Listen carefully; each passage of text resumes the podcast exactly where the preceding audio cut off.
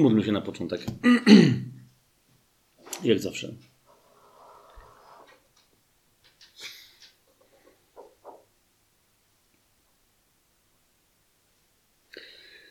Dobry Ojcze, dziękuję Ci za kolejne nasze spotkanie.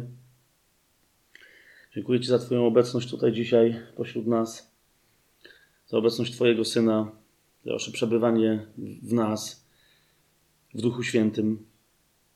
Dzięki Ci, Ojcze, za e, to Słowo Boże, które, z którym dzisiaj e, do nas w imieniu Jezusa Chrystusa, Ducha Świętego posyłasz, w ramach którego będziemy rozważać przyjście naszego Pana i Zbawiciela, Jezusa. Dzięki Ci, Ojcze,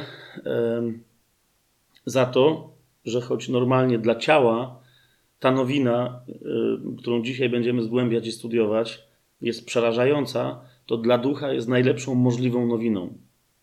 Dziękuję Ci, Ojcze, że Ty dzisiaj ten dar radości wynikający z powrotu naszego Pana, rychłego powrotu naszego Pana, z tego, że On jest tym, który był, który jest i który właśnie nadchodzi, że Ty ten dar w nas, Panie, po, po, pogłębisz, poszerzysz, wzmocnisz, że nasza radość z tego faktu i to, co, i wszystko, co z niej wynika, będzie jeszcze większa. Dzięki Ci, Ojcze, za Twoją łaskę. Dzięki Ci za nadzieję. Dzięki Ci za chwałę, którą dla nas zgotowałeś, która na nas czeka. Dzięki Ci za to, że nawet jeżeli w tym czasie jakieś drobne przeszkody i prześladowania, niekoniecznie drobne na nas spadają, to i tak są niczym wobec tego, co nadciąga, czego ani oko nie widziało, ani ucho nie słyszało, ani serce człowieka jeszcze nie przyjęło, a co Ty przygotowałeś dla nas, dla tych wszystkich, których miłujesz. Amen. Dobrze, kochani. E, e, zorientowałem się, że mamy już dziesiąty odcinek czwartego sezonu. Znaczy nie to, żebym nie kontrolował sytuacji, ale mamy dziesiąty odcinek tego czwartego sezonu, czyli oprócz tego pozostały nam jeszcze dwa. Czas najwyższy, żebyśmy e, zrobiwszy wszystkie, jak sądzę, konieczne rozszerzenia, żebyśmy wreszcie zaczęli y, głosić, y, a więc sobie najpierw opowiadać o tym, czym jest dobra nowina o królestwie. Jak ona jest dobra dla nas, niekoniecznie na przyszłość, ale jak ona jest dobra dla nas dzisiaj, tu i teraz, w tym przejściowym stanie, w którym się, w którym się znajdujemy. E, oczy, oczywiście dobrą nowiną, całą rzeczywistością, tą właściwą rzeczywistością, która nigdy nie przeminie, jest Chrystus. Dobrą nowiną, całą dobrą nowiną jest Chrystus. To, co zrobił, kiedy przyszedł, to, co robi, kiedy jest, tam, gdzie teraz jest, przebywając w niebie i przebywając w nas, i to, co będzie robić, kiedy przyjdzie. Chrystus wczoraj, dziś Taki sam także na wieki, jak mówili do Hebrajczyków. Ten, który był, który jest i który przychodzi. Właśnie taki jest, był, jest i będzie dobrą nowiną.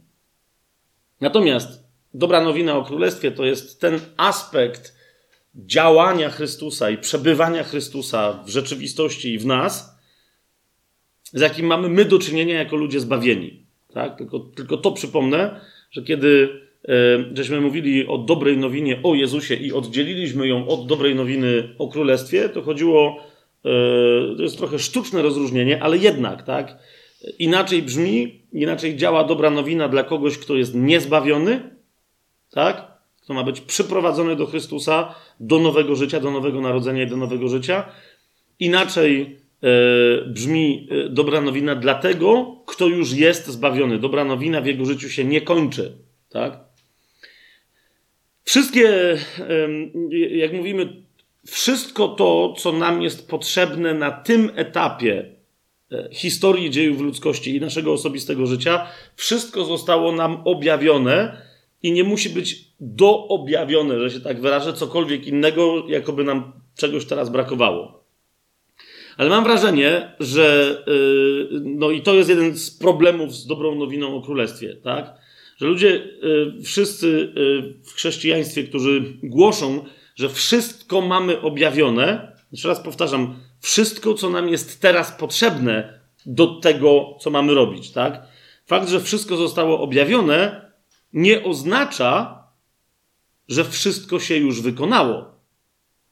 I teraz znowu niektórzy mówią, jak to? Przecież Pan Jezus krzyknął na krzyżu, że się wykonało. Na krzyżu się wykonało to, co na krzyżu wykonać się miało. Tak? Natomiast nie wszystko, co zostało w Biblii objawione, jeszcze, no, żeby tu nie grać y, słowami i niepotrzebnie niektórych nie, nie, nie pobudzać do jakichś tam emocjonalnych reakcji, więc jeszcze nie wszystko się dokonało. Tak?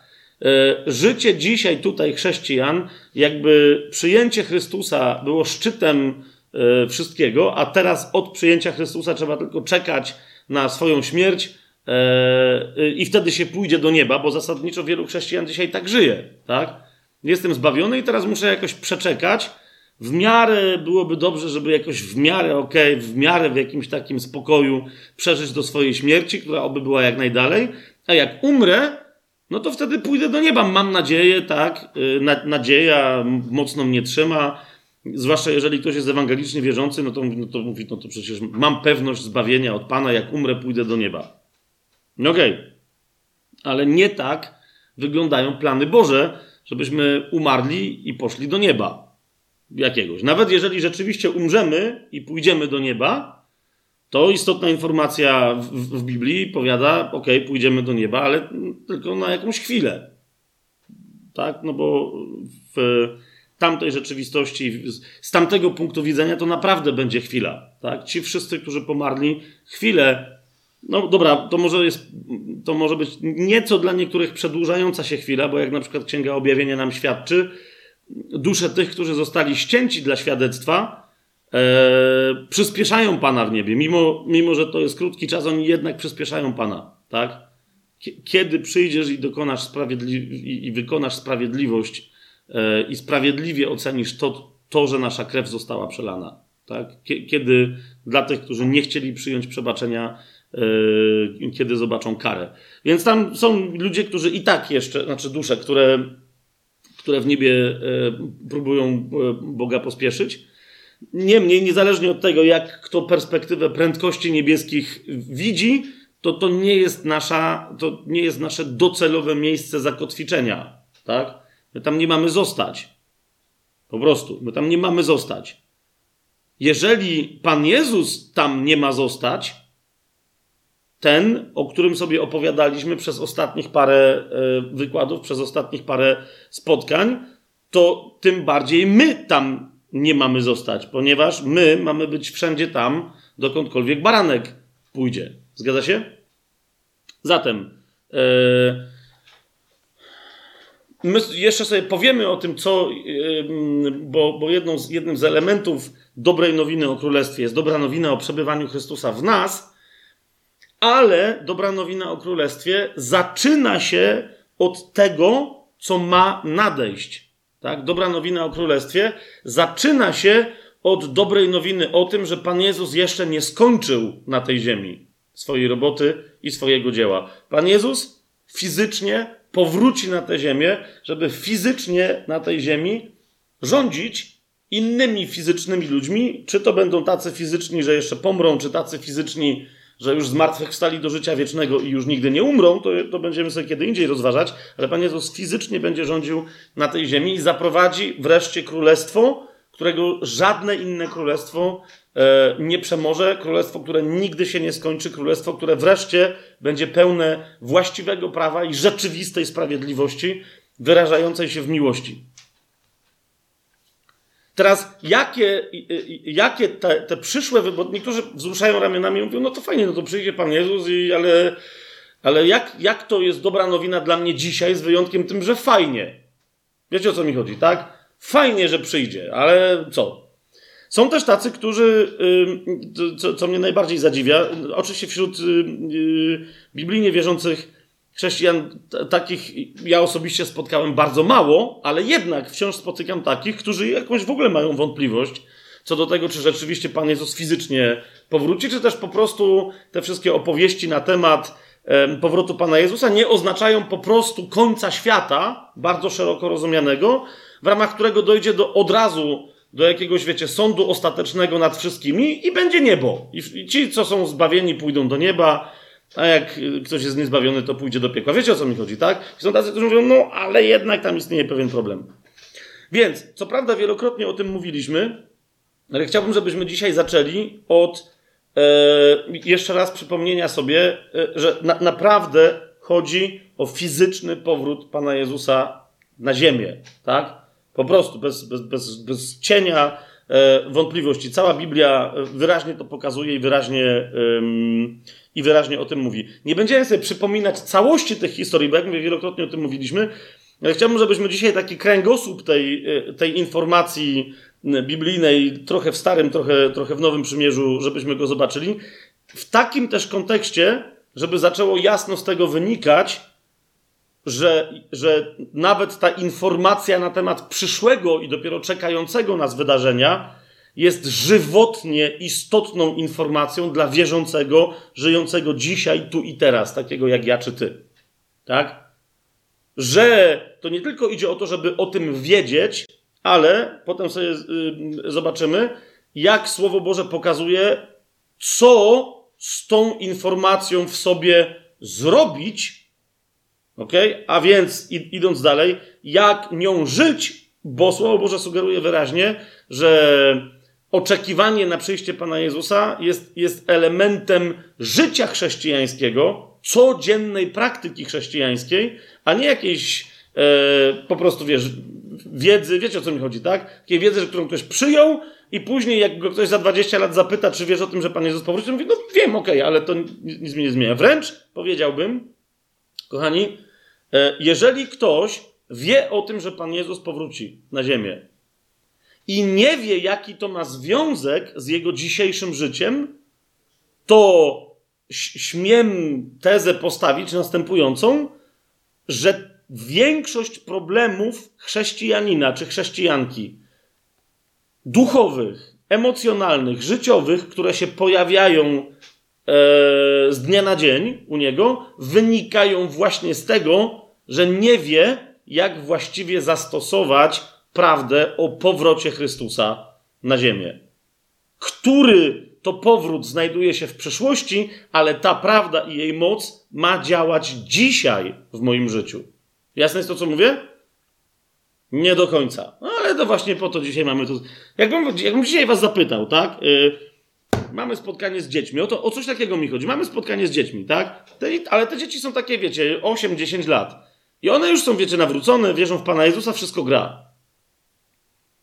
Gdy, I gdybyśmy mieli, mówię, mamy 15 minut, trzeba im wytłumaczyć bardzo prosto, tak? My sobie będziemy zgłębiać różne teksty biblijne, ale im trzeba wytłumaczyć bardzo prosto. Co mają zrobić z wiedzą o tym, że Pan Jezus powróci za jakiś czas, dzisiaj? Jak dzisiaj ta wiedza może wpłynąć na ich wiarę, na ich rozwój duchowy, na czynienie cudów, e, na doświadczanie tych cudów, na żywą obecność Boga, na ich modlitwę? Jak ta wiedza, co, jak mają praktycznie ją przełożyć i stosować ją dzisiaj? To, nie odpowiadajcie mi na to pytanie, ale to jest moje pytanie. Jak szybko udałoby ci się zrobić taki prosty skrypt e, takiego spotkania 15-minutowego? w trzech punktach, żeby dzieciom pokazać, słuchajcie, Pan Jezus przyjdzie, a dzisiaj dla nas oznacza to moc. Taką, taką i taką. Już wiecie, o co mi chodzi? Bo jeżeli nie wie, znaczy, jeżeli ktoś nie wie, no to właśnie dlatego potrzebuje to przyjąć. Dlaczego dobra nowina o przyjściu Pana Jezusa i zaprowadzeniu królestwa kiedyś tam? Dlaczego sam ten fakt, który jeszcze się nie wypełnił, ma moc yy, w naszym życiu dzisiaj. Otwórzmy sobie najpierw Ewangelię e, Łukasza.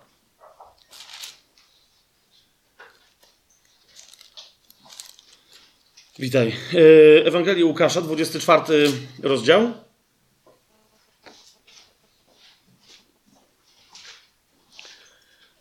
E, samą końcówkę tej Ewangelii chcę wam po prostu pokazać parę takich, wiecie, wątków, bo, bo no, też mnie ostatnio ktoś zaskoczył pytaniem, bo mówi, że wszystko by to się zapinało. Dosłownie takie, takie pytanie dostałem. Ktoś mówi, wiesz co, wszystko by to się zapinało, ale no wiesz, w sensie, że Nowy Testament, to o czym mówi, z tym, o czym mówią księgi Starego Przymierza, ale pod warunkiem, że mówi, żebyśmy naprawdę wiedzieli, że Pan Jezus wystartował z ziemi do nieba z góry oliwnej. no właśnie, takie, ale to serio o tym mówisz, czy co? On mówi, no bo wiesz, bo w jednym miejscu niby to jest góra oliwna, mm, a w innym miejscu jest powiedziane, że w zasadzie on, wiesz, z, tego, z tej wioski, co, co Marta z Marią tam mieszkały i Łazarz, że stamtąd wystartował, tak? Okej, okay. yy, znaczy to jedno i drugie jest prawda, tak? Na litość żyjącego Boga. Ta, ta, wioska, zresztą nie tylko ta wioska, nie tylko Betania, bo o Betanię chodzi, ale i Betwagę. E, I, I, nie tylko te zresztą. Tak? Dzisiaj na Górze Oliwnej, e, jakby takich małych osiedli, jakby mieszkaniowych, które wyraźnie można oddzielić, e, teraz już wiem, bo tam żeśmy byli, tak? jest parę. To wiecie o co chodzi. Cała Jerozolima znajduje się w zasadzie na, na górze, która się składa z pomniejszych górek, tak? I tam po prostu, więc nie widzę większego problemu, że Pan Jezus y, był w Betanii i jednocześnie, skoro Betania była na Górze Oliwnej, no to jest powiedziane w jednym miejscu, że był tu, w drugim tam. Ale zobaczmy to, ok? Bo on mówi, że ale on potrzebuje dowodu biblijnego. To jest kolejna rzecz, yy, na, naprawdę. Yy, no, nawet jeżeli ktoś nie ma akurat tych połączeń, to, to nie wiem, przy dzisiejszych możliwościach w internecie naprawdę można to było zrobić w 3 minuty. Sprawdziłem sobie, tak? Żeby się zorientować, że to jest jedno i to samo miejsce. Ale idźmy, idźmy tym tropem. Łukasz 24 rozdział, 50 e, i 51 werset. Widzicie, Łukasz kończy tam jedną książkę, e, czyli swoją Ewangelię, ale wie, że ma do napisania jeszcze drugą, ewidentnie, e, czyli dzieje apostolskie. W związku z tym tutaj się nie rozwodzi, tylko mówi o Jezusie i wyprowadził ich aż do Betanii, a podniósłszy ręce, błogosławił ich a gdy ich pobłogosławił, rozstał się z nimi i został uniesiony w górę do nieba. 50, 51 raz. Widzicie to, tak? No i tu rzeczywiście informacja jest tylko y, na temat Betanii. Ale sam ten Łukasz w 19 rozdziale, jak sobie otworzycie, w 29 y, e, wersecie, y, nie tylko on, tak? Nie tylko on Jan na przykład mówi o tym, że, e, e, że Betania się znajdowała 15 stadiów, czyli na odległość drogi szabatowej od e, Jerozolimy, tak? Na, Mateusz o tym wspomina, ale no, zobaczcie tutaj, 29 werset. Jezus, gdy przybliżył się do, nawiasem mówiąc właśnie, zmierzając do Jerozolimy, tak? A więc musiał iść ze wschodu. Gdy przybliżył się do Betfage i Betanii, przy górze zwanej Oliwną wysłał dwóch ze swoich uczniów i tak dalej, i tak dalej. Tu jest tłumaczenie, że przy górze, ale chodzi o to, yy, no, że przy samym tym szczycie, tak, te, te wioski tam znajdowały się poniżej. Nawiasem mówiąc, do dzisiaj tam się znajduje miejsce, które z dużą dozą prawdopodobieństwa yy, niekoniecznie jest grobem Łazarza, ale znajduje się, wiecie, w tych okolicach, gdzie mógł być ten grób Łazarza, z którego Pan Jezus go wywołał. Tak? Wszyscy wiedzą o czym, yy, wszyscy wiedzą o czym mówię? Okej, okay, dobra. Więc widzicie, Betfage i Betania są związane z Górą Oliwną. Mateusza 28 rozdział yy, otwórzmy.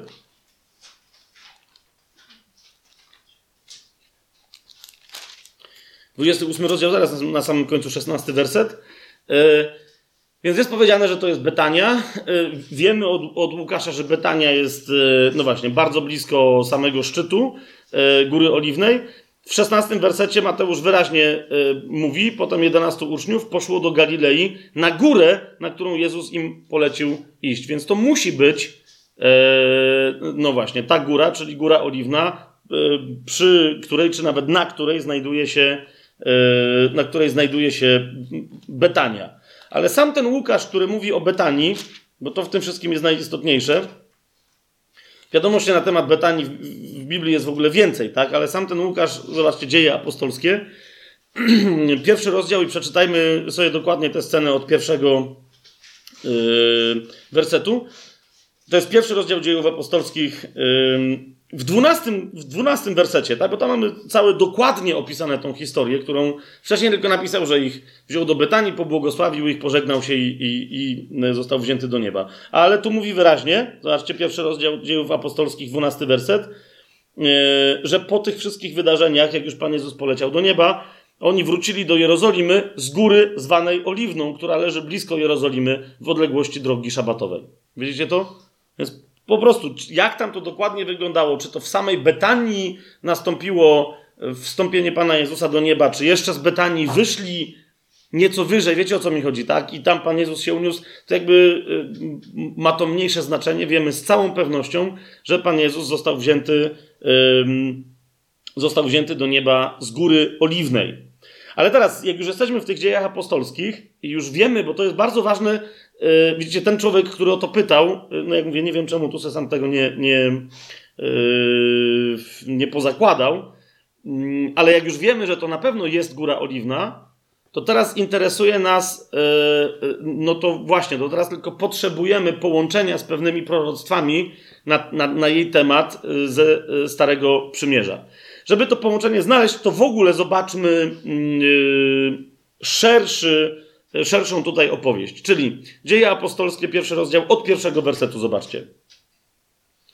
Yy, I czytamy od pierwszego wersetu, tak? Yy, tutaj robi wstęp Łukasz, że do swojej Ewangelii się odwołując, mówi: Pierwszą księgę napisałem Teofilu o wszystkim, co Jezus zaczął czynić i czego nauczał, aż do dnia, w którym został wzięty w górę po tym, jak przez Ducha Świętego udzielił poleceń apostołom, których wybrał. Tak? No i teraz, jak mówi, że Jezus został wzięty w górę, to wchodzi w szczegóły y, tego wzięcia w górę.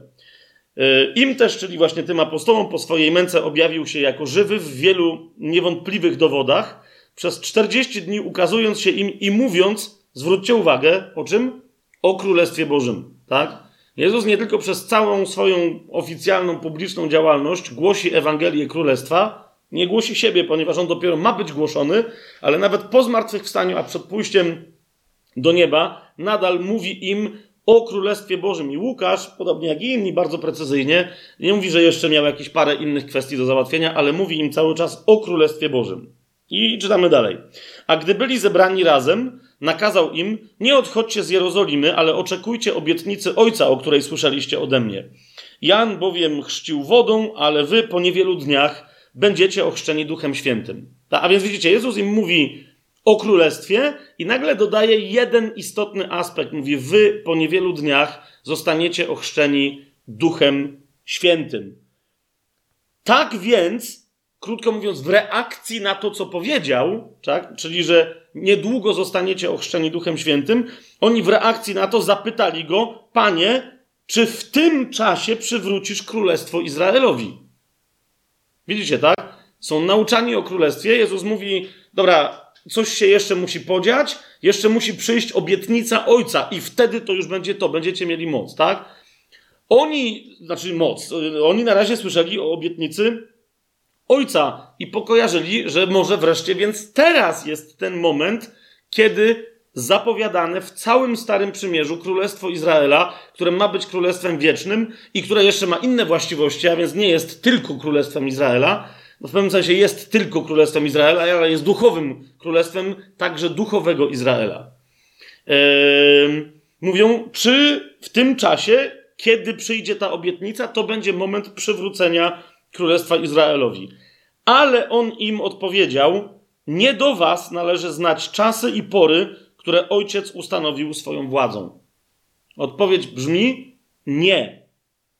Zwłaszcza, że zdanie zaczyna się od tego, że no, od zaprzeczenia, ale on im odpowiedział. Zatem yy, Jezus nie zaprzeczył, że przyjdzie królestwo, o którym naucza, tak? I że to królestwo będzie związane z ich nadzieją w sposób istotny będzie związane z ich nadzieją przywrócenia Królestwa Izraelowi, ale powiedział: Nie, nie zdarzy się to w tym czasie. Nie wiem, czy to widzicie, tak? No, nie do was należy znać czasy i chwile. Więc to, kiedy przyjdzie to królestwo, to o tym wy nie wiecie i o tym ja wam teraz nie powiem. Natomiast nie przeczy samemu temu faktowi, że ono przyjdzie. Mówi, ale to, to, duch jest nie, na razie nie związany z, z, ustanowieniem tego fizycznego królestwa na ziemi w przyszłości. Wy, mówi, na razie przyjmiecie moc Ducha Świętego, który stąpi na was i będziecie mi świadkami w Jerozolimie, w całej Judei, w Samarii i aż po krańce ziemi. Zresztą w innym miejscu Jezus w Ewangelii Mateusza, jak pamiętacie, mówi wyraźnie, jak oni go pytają, e, no kiedy, kiedy ty przyjdziesz, tak? Jakie będą znaki twojego przyjścia oraz końca tej epoki. E, Jezus mówi, że wtedy, kiedy ta Ewangelia o Królestwie, ta z Ewangelii Mateusza, tak? Ale też ta, o której teraz mówimy, kiedy ta Ewangelia o Królestwie będzie głoszona aż po krańce ziemi. Dlatego e, Jezus w pewnym sensie im odpowie, mówi, nie do was należy znać czasy i chwile, nie będzie, nie powiem wam kiedy, ale jeszcze raz Jezus podkreśla, jeżeli będziecie aż po krańce ziemi głosić tę Ewangelię o Królestwie, wówczas będzie to znak, że w zasadzie yy, epoka się wykończyła. Tak? I teraz będziecie mi świadkami w Jerozolimie, w całej Judei, w Samarii i aż po krańce ziemi. I teraz czytamy dalej. Kiedy to powiedział, a oni patrzyli, zauważcie, na tym skończył. Będziecie mi świadkami aż po krańce ziemi. Kiedy to powiedział, a oni patrzyli, został uniesiony w górę i obłok zabrał go sprzed ich yy, oczu. Tak? Czyli jak z 12 wersetu wiemy, znajdujemy się na górze oliwnej, Jezus został stamtąd wzięty do nieba. Nie on jeden został wzięty do nieba, wiemy o jeszcze dwóch innych specjalistach, tak, którzy zostali y, wzięci do nieba, ale żaden z tych dwóch pozostałych nie został wzięty do nieba z góry oliwnej. Tak? Teraz, dlaczego to jest istotne? Posłuchajcie. A kiedy oni się wpatrywali w niebo, jak wstępował, oto stanęli przy nich dwaj mężowie w białych szatach. No teraz yy, ci dwaj mężowie w białych szatach, teraz powiedziałem o dwóch innych, czyli o Henochu i o, yy, o Eliaszu. Teraz nie chodzi mi o to, że oni tu stanęli, tak? Bo tu ewidentnie stali, stanęli aniołowie. Ja tylko przypominam, że było dwóch innych wziętych do nieba. E, a gdy e, oni się wpatrywali w niebo, ok, stanęli mężowie w dwóch białych szatach i powiedzieli: Mężowie z Galilei, dlaczegoż stoicie, wpatrując się w niebo? I tu pojawia się ta łącząca nam yy, nowe przymierze ze starym bezpośrednio informacja. Mówią ci aniołowie, ten Jezus. Jeszcze zauważcie tutaj precyzję tego sformułowania. Ten Jezus, nie żaden inny. Jezus sam ostrzegał, przyjdą różni i będą się podawać za mnie, tak? Będą udawać, będą mówić, że są Mesjaszem. I przyjdą jedni i powiedzą, tam jest, a inni nie, jest tutaj. Jedni przyjdą i powiedzą, idźcie, szukajcie na pustyni. Inni powiedzą, nie, nie, bo siedzi w tym domu. Mówię wam, że nie. Jest jeden prawdziwy Mesjasz, jeden Jezus jest tym Mesjaszem. Ten Jezus, który właśnie w ten sposób z góry oliwnej wstąpił do nieba, oni mówią, ten Jezus, który został od was wzięty w górę do nieba, przyjdzie, bardzo ważne sformułowanie, tak samo jak go widzieliście wstępującego do nieba. Jeszcze raz. Zwróćcie uwagę. Ten Jezus przyjdzie tak samo, jak go widzieliście wstępującego do nieba. Dlaczego to jest dla nas istotne? Ponieważ yy, wszyscy, którzy znają dobrze Biblię, znają ten fragment z księgi Zachariasza. Sobie księgę Zachariasza yy, otwórzmy, w którym jest powiedziane, że tylko ten, który ma nadejść, który jest nadzieją Izraela, ten, który ma nadejść, który uratuje Izraela i który uratuje Jerozolimę, tylko ten, który ma nadejść, tylko jego stopy dotkną góry oliwnej w taki sposób, y, że musi to być wyprorokowane. A więc Jezus, który został wzięty do nieba, aniołowie mówią, że tak samo zostanie, przyjdzie z tego nieba. Jeżeli tak samo, to znaczy jego stopy stały na górze oliwnej i, i, i, zostały podniesione wraz z całym jego ciałem do nieba, to znaczy, że on tak samo powróci z góry i jego stopy dotkną góry oliwnej. Otwórzcie sobie 14 rozdział Księgi Zachariasza. O kim to w ten sposób yy, yy, stary, stare przymierze prorokowało? Oczywiście tam jest większe proroctwo, ale e, nam chodzi, zobaczmy tylko te, te, te, dwa wersety, to jest rozdział 14, trzeci i czwarty werset. Wtedy Pan wyruszy i będzie walczył przeciwko tym narodom, tak jak wtedy, kiedy walczył w dniu bitwy. Te narody to są narody zebrane wokół Jerozolimy, atakujące Jerozolimę, oblegające ją yy, i wybijające tam yy, naród Izraela, tak? Pan wyruszy i będzie walczył przeciwko tym narodom, tak jak wtedy, kiedy walczył w dniu bitwy. Zobaczcie, i jego nogi staną w tym dniu na górze oliwnej. Widzicie to? Jego nogi staną w tym dniu na górze oliwnej, która leży naprzeciw Jerozolimy od strony wschodniej. A góra oliwna rozpadnie się na pół, na wschód i na zachód, tworząc wielką dolinę, i połowa tej góry cofnie się na północ, a połowa jej na południe. Widzicie to? To, to, to jest przyjście Mesjasza, ale który jednocześnie nie jest po prostu zwykłym człowiekiem. Pan Jezus, kiedy przyszedł pierwszy raz, jakby powiedzieli niektórzy rabini, przyszedł jako Hamashia, ben Josef, przyszedł jako Mesjasz, syn Józefa, przyszedł bardzo pokornie. Przyszedł w słabości od samego początku, e, nie błyszcząc, jak mówi Izajasz, nie miał wdzięku ani blasku. Co prawda, według mnie on to mówi w kontekście zwłaszcza męki Chrystusowej, ale okej, nie będziemy teraz tego, tego rozwijać.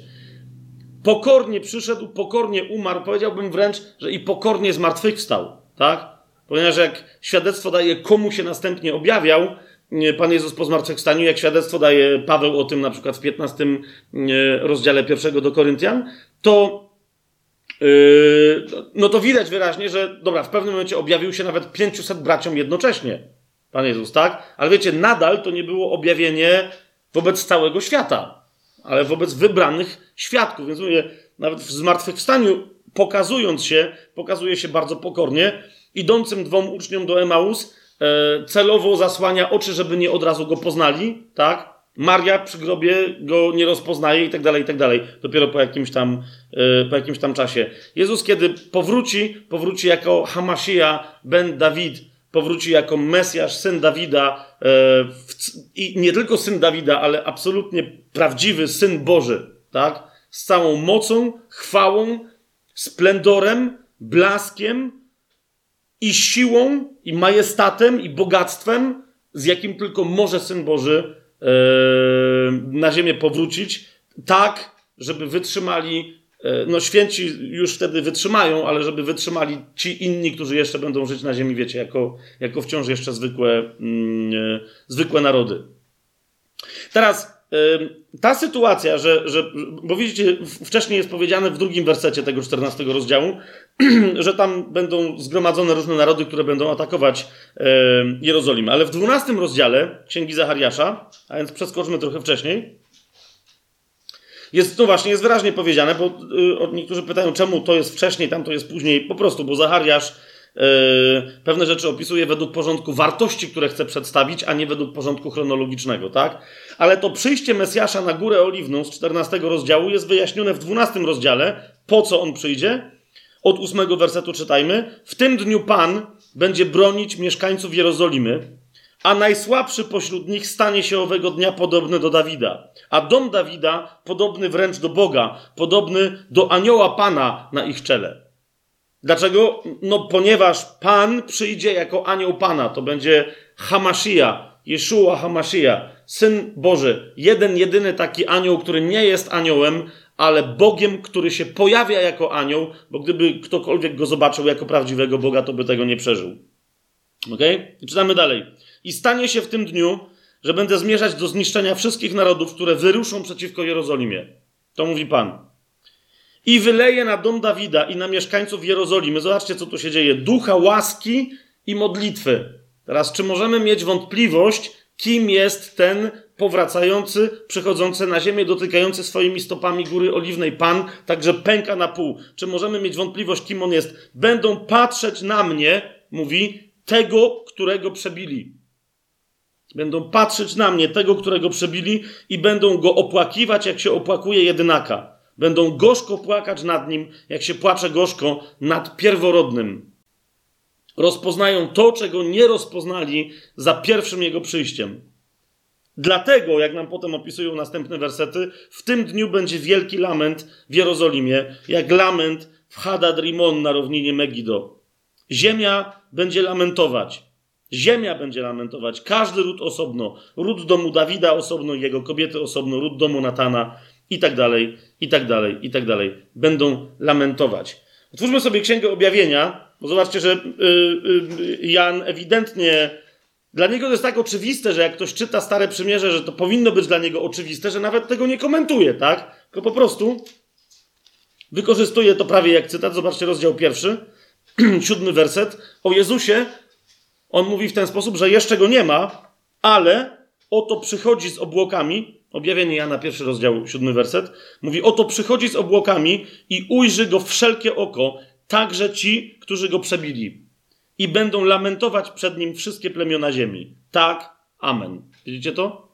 On, on to, właśnie to, to jest y, to, o czym parokrotnie już mówiliśmy przy okazji Księgi Objawienia, że bardzo często Jan tam, w zasadzie w każdym wersecie, albo cytuje jakiś fragment e, ze Starego Przymierza, albo kompiluje parę cytatów, bo wiecie, zakłada, że wszyscy znają całą resztę pisma, zwłaszcza Stare Przymierze, albo robi streszczenie, tak jak tu w tym, w tym wersecie, tak? Bo tu widzicie, jest streszczenie e, tego, co właśnie przeczytaliśmy z Zachariasza, ale też mówi wyraźnie, że ten, który przyjdzie, żeby bronić Jerozolimy, na którego widok będą płakać, a potem i cała ziemia też będzie lamentować, tak? Ale przede wszystkim ci będą płakać, którzy go przebili, jest dokładnie tym samym, którego Daniel zapowiadał jako przychodzącego na obłokach. Oto przychodzi z obłokami i ujrzy go wszelkie oko, także ci, którzy go przebili i będą lamentować.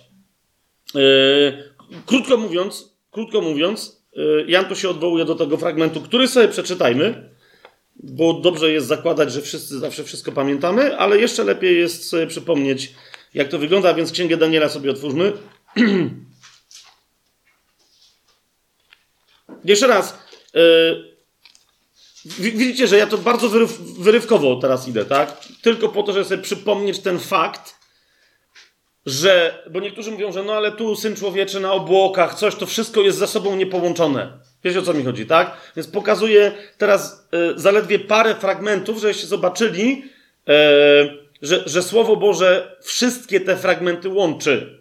Tak? Albo tak jak Jan, na przykład w tym wersecie siódmym w pierwszym rozdziale, ale po prostu one wszystkie nawzajem do siebie się odwołują i odnoszą. Syn człowieczy przychodzący na obłokach jest jeden. To jest ten Jezus, który wstąpił do nieba, który tak jak wstąpił, tak stąpi na górę oliwną, a kiedy jego stopy jej dotkną, to ona pęknie i tak dalej, i tak dalej, i tak dalej. To jest ten yy, z Księgi Daniela, zobaczcie, drugi rozdział, 44 werset. To jest ten, który wzbudzi yy, królestwo. Ponieważ wraz z przyjściem Jezusa przyjdzie królestwo, to, którego my wyczekujemy dniem i nocą. Drugi rozdział, 44 werset. Oczywiście tutaj warto sobie całą tą wizję, którą, która tu jest wyjaśniona z drugiego rozdziału, yy, przeczytać, ale no to nie mamy na to czasu. W tych dniach Bóg nieba wzbudzi królestwo, które nigdy, które nigdy nie będzie zniszczone. To królestwo nie przejdzie na inny lud, ale połamie i zniszczy wszystkie te królestwa, samo zaś będzie trwać na wieki. Wszystkie te królestwa oznacza wszystkie te królestwa, które Y, Daniel widział w tej wizji z drugiego rozdziału, tak? Y, bo tam po prostu on widział parę następujących po sobie wielkich mocarstw, a on mówi, że królestwo y, Boże, kiedy już przyjdzie na ziemię, będzie trwać wiecznie. To znaczy, ono zniesie władzę wszystkich innych mocarstw i nigdy nie powstanie po nim już żadne inne mocarstwo. Czy to jest to Królestwo Boże związane z, z powrotem Syna Człowieczego? Oczywiście, że tak. Sam Daniel Wystarczy samą księgę Daniela poczytać, żeby to jasno zobaczyć, ale jeszcze tylko sobie zerknijmy do siódmego rozdziału u Daniela. 13 i 14 wers. Znowu sprawdźcie sobie cały siódmy rozdział. Ja tylko robię teraz, y, bo tam jest też kontekst, w ramach którego widać antychrysta, widać różne układy światowe, atak na świętych, co Kościół y, musi przejść pomiędzy pójściem Pana Jezusa do nieba, a powrotem na ziemię. To, te rzeczy są tu zaznaczone nie tylko w siódmym rozdziale, w całej księdze Daniela, ale to, co nas interesuje, siódmy rozdział Daniela, 13-14 werset. Widziałem też w nocnym widzeniu, oto w obłokach nieba przybył ktoś podobny do Syna Człowieczego, przyszedł aż do odwiecznego i przyprowadzono go przed niego. I dano mu władzę, cześć i królestwo, aby wszyscy ludzie, wszystkie narody i wszystkie języki służyli mu. Jego władza jest władzą wieczną, która nie przeminie, a jego królestwo nie będzie zniszczone. Widzicie to? Jest rzeczą jasną, znów nie będziemy sobie udowadniać, że Syn Człowieczy, bo na, po, po, to właśnie mieliśmy osobny odcinek, pamiętacie, w którym mówiliśmy sobie o Synu Człowieczym, o Synu Bożym, tak? Tak? Okej. Okay. Ale jeszcze zerknijmy, bo widzicie, on y, otrzymał królestwo. Nawiasem mówiąc, przypomnijcie sobie y, nie jedną przypowieść Pana Jezusa, ale jedna mówi konkretnie o pewnym człowieku, który udał się do dalekiego kraju, aby otrzymać królestwo. Pamiętacie to? To y, y, jeżeli ktoś nie pamięta tego fragmentu tutaj, to mówi, no okej, okay, możemy sobie interpretować, ale Jezus zawsze się odwołuje do wiedzy, którą powinni ci, którzy go słuchali, mieć, a ta wiedza jest wiedzą Starego Przymierza, tak? A więc jedynym, który udaje się do aż tak dalekiego królestwa, do królestwa tego, który tu jest nazwany odwiecznym, czyli Boga Najwyższego, jedynym, który się tam udaje, jest ten, którego się nazywa Synem Człowieczym. Ten, który w momencie, kiedy był sądzony tuż przed swoją śmiercią, pamiętacie, co wywołało ostateczną reakcję arcykapłana, który krzyknął, zbluźnił i rozdarł szaty, nawiasem mówiąc, łamiąc prawo mojżeszowe. Tak? Jezus powiedział o sobie, że jest tym synem człowieczym, którego oni zobaczą, kiedy będzie wracać na obłokach. Tak? Powiedział wyraźnie: Ja jestem tym synem człowieczym, którego znacie z wizji Daniela, którego zaraz przyprowadzą po tej śmierci, którą, którą wymyślicie, że będzie waszym zwycięstwem, którego zaraz przyprowadzą przed tron odwiecznego i obejmę królestwo.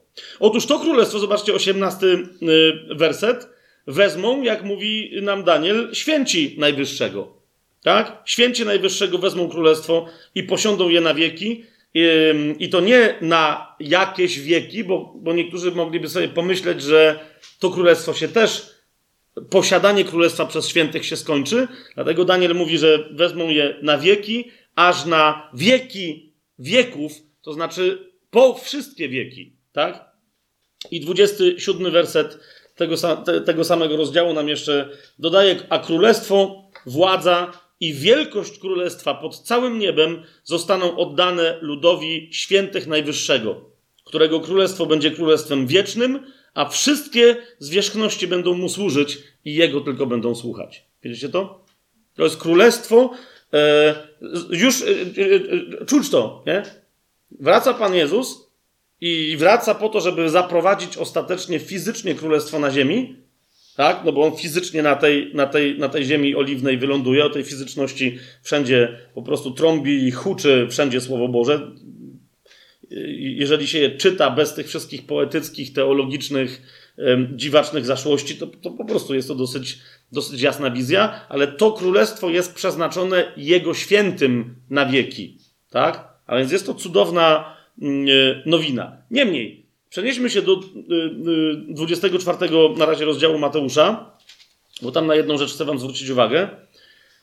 Otóż. Yy, bo, bo znowu niektórzy mówią, że ale to nie jest takie zbyt oczywiste, to potem gdzieś tam wynika, ale dlaczego Pan Jezus o tym nie nauczał jasno? Bo mówią, że no skoro on, on naucza przy swoim w niebo wstąpieniu, skoro on naucza swoich apostołów o tym, że, yy, no, że przyjdzie, yy, czy aniołowie muszą wręcz im przypomnieć, tak? Że Jezus, znaczy muszą im powiedzieć, że tak jak on poszedł, tak wróci, to niektórzy na tej podstawie wyciągają jakiś dziwny wniosek, że Uczniowie wcześniej chyba nie było to dla nich jasne, że Jezus ma wrócić. Więc zobaczcie 24 rozdział, trzeci werset. Ewangelii Mateusza. Nie mogą nie wiedzieć o tym, że Jezus powróci, skoro zadają mu jasne pytanie swoją drogą podczas tak zwanego dyskursu na Górze Oliwnej. Więc w tym miejscu, co trzeba, że tak powiem, zadają mu pytanie: Powiedz nam, kiedy się to stanie, znaczy kiedy się co stanie? Y, to, co im powiedział w drugim wersecie na temat y, Jerozolimy i świątyni, czy nie widzicie tego wszystkiego? Zaprawdę powiadam wam, nie zostanie tu kamień na kamieniu, który by nie został zwalony. Y, no i oni więc pytają go, powiedz nam w trzecim wersecie, kiedy się to stanie oraz jaki będzie znak Twojego przyjścia i końca wieku. Ja mam w UBG końca świata, ale tutaj jest Ion, wiecie o tym, tak? Yy, ten wyraz w. Liga, Liga biblijna ma końca wieku, prawda? No, bo tu nie chodzi, po prostu chodzi o to, że skończy się ten wiek, jak gdyby niektórzy powiedzieli, skończy się ta dyspensacja, Pan Jezus powróci e, zakończy się, w tym, w tym sensie skończy się świat, jakby niektórzy powiedzieli, skończy się świat, jakim go znamy. Więc w tym sensie na pewno, tak, ale będzie istnieć na, na innych zasadach. E, a więc widzicie, uczniowie wiedzą o tym, tak? Jeżeli, jeżeli Mateusz w tekście Ewangelii pokazuje w 24 rozdziale, że uczniowie wiedzą o tym, że Jezus powróci, to znaczy, że jako czytelnik Ewangelii Mateusza musiał ktoś chyba mocno przeoczyć nauczanie o powrocie Jezusa wcześniej w tej Ewangelii, tak? Bo inaczej jako czytelnik, rozumiecie, gdyby tam nie było żadnej wzmianki o powrocie Jezusa, to byłby zaskoczony, że na jakiej podstawie dopiero w 24 rozdziale uczniowie pytają o jakiś powrót, tak? I ja jako czytelnik no, nic nie wiem o powrocie. A więc, jeszcze raz, to nie jest tak, że tego powrotu tam wcześniej nie, nie ma. Jak już jesteśmy w 24 rozdziale, to zerknijcie do y, wersetu 27 i dalej. Jezus bardzo wyraźnie mówi, że, że jego powrót będzie, no właśnie, yy, objawienie Jana, pierwszy rozdział, siódmy werset mówi wyraźnie, że wszelkie oko, wszelkie oko zobaczy ten powrót. Tak? Każdy inny powrót yy, dla świata. Teraz podkreślam i pamiętajcie to na za chwilę. Każdy inny powrót Jezusa dla świata niedostrzegalny jest fałszywym powrotem. Po prostu, tak? Mówię to niekoniecznie tutaj dla Was, bo być może nie wiecie o czym mówię, ale istnieją takie e, grupy, które się podają za e, chrześcijańskie e, i za biblijne, które nie są biblijne, między innymi z tego powodu, że w ogóle nie uznają, że Jezus przyszedł w ciele, potem się okazuje, że ten Jezus nie jest Jezusem, ale też dlatego, że twierdzą, że Jezus już wrócił, ale się ukrywa. Tak? Są y, takie grupy, teraz nie będę mówił, jak, jak, wiecie o co mi chodzi, to, to wiecie. Jak nie wiecie, to, to może możemy później to, to jakoś tam uzupełnić. Ale jeszcze raz.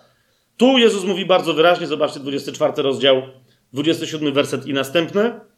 Jak bowiem błyskawica pojawia się na wschodzie i jest widoczna aż na zachodzie, tak będzie z przyjściem Syna Człowieczego. Bo gdzie jest padlina, tam się zgromadzą i orły. A zaraz po ucisku tych dni słońce się zaćmi i księżyc nie da swojego blasku, gwiazdy będą spadać z nieba i moce niebieskie zostaną poruszone. Wówczas ukaże się na niebie znak Syna Człowieczego. Wtedy będą lamentować wszystkie ludy ziemi i ujrzą Syna Człowieczego przychodzącego na obłokach niebieskich z mocą i wielką chwałą. On pośle swoich aniołów z potężnym głosem trąby i zgromadzą jego wybranych z czterech stron świata, od jednego krańca nieba aż do drugiego. Ok, tutaj wchodzimy, tutaj wchodzimy w bardzo istotne zagadnienie. Mianowicie, bo, bo wiecie, e, też niektórzy ludzie mówią, że, że fajnie, bardzo byśmy chcieli, dosłownie tak, niektórzy przychodzą do mnie i mówią, bardzo byśmy chcieli się ucieszyć dobrą nowiną o królestwie, ale wiesz, zanim przyjdzie królestwo, to powróci Pan Jezus, a to będzie dosyć przerażające. Co między innymi tutaj yy, zobaczyliśmy, tak? Słońce się zaćmi, księżyc nie da swojego blasku, gwiazdy będą spadać, moce niebieskie zostaną poruszone. Lamentować będą wszystkie ludy ziemi, kiedy ujrzą Syna Człowieczego.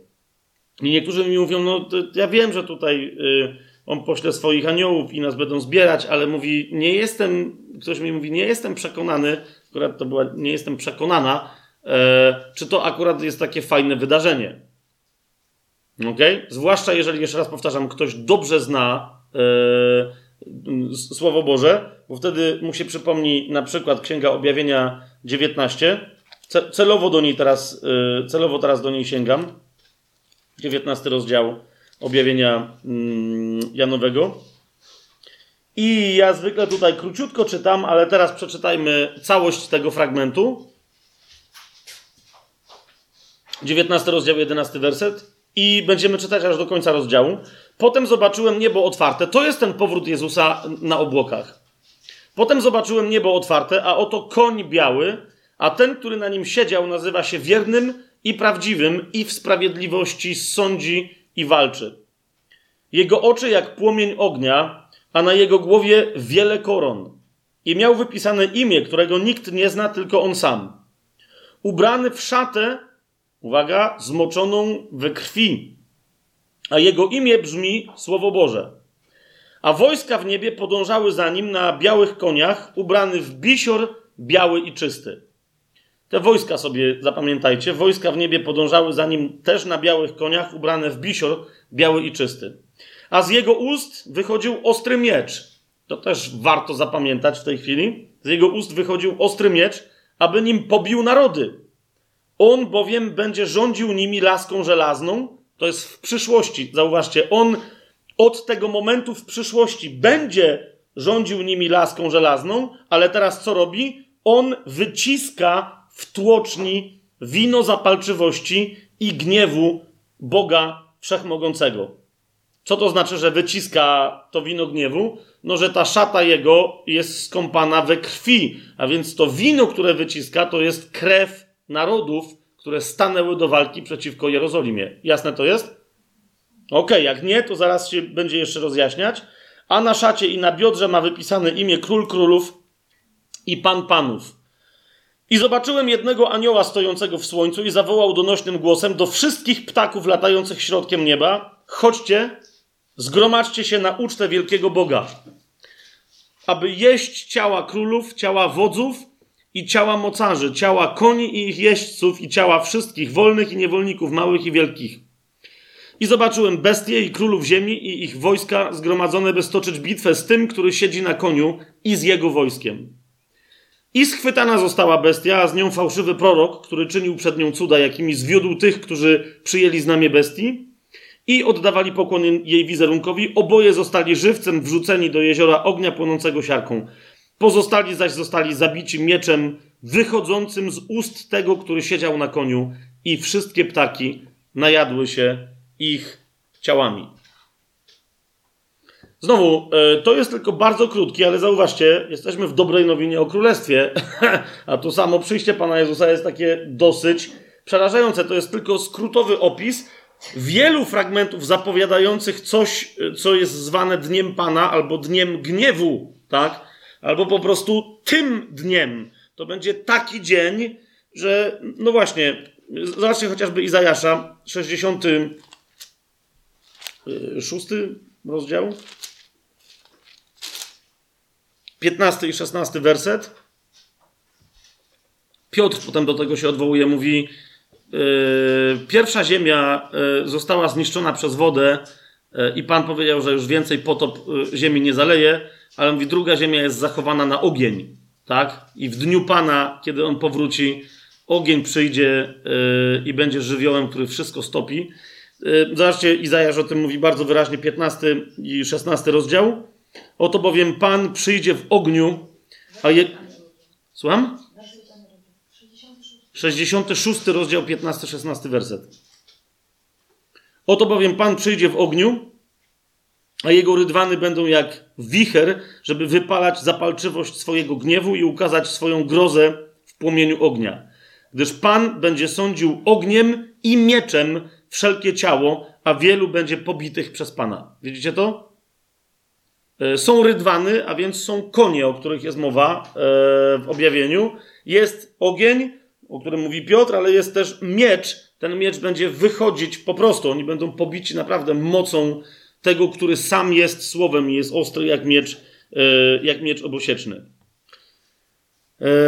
No i jest wielu pobitych, którzy tam cały czas jeszcze będą stali. Zobaczcie, Izajasza 63 rozdział od pierwszego wersetu.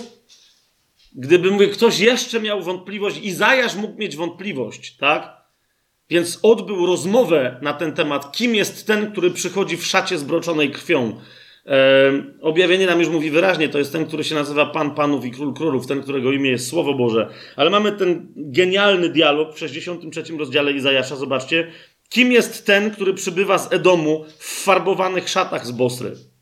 Swoją drogą wielu zwraca uwagę, że kiedy Pan Jezus przyjdzie na ziemię i dotknie ziemi oliwnej, e, to później prawdopodobnie ta walka, którą stoczy, nie będzie tylko walką wokół Jerozolimy, ale między innymi właśnie na tych, na tych rumakach niebieskich się zapędzi aż do Edomu, skąd będzie wracać, tak, e, do Jerozolimy po, po zwycięskich bitwach z Edomu i z Bosry.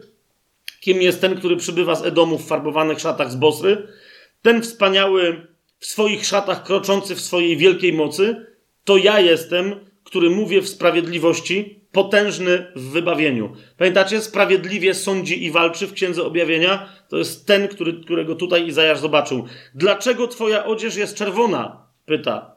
A twoje szaty jak u tego, który tłoczy w prasie. Widzicie o co mi chodzi? Każdy werset w objawieniu się odwołuje do potężnych, yy, znacznie większych opisów w Starym Przymierzu. I odpowiada, bo sam jeden tłoczyłem prasę i spośród ludu nie było ze mną nikogo. A tłoczyłem go w swoim gniewie i deptałem go w swojej zapalczywości, aż pryskała jego krew na moje szaty. Poplamiłem całą swoją odzież. Dzień pomsty był bowiem w moim sercu, a rok moich odkupionych nadszedł. Ok?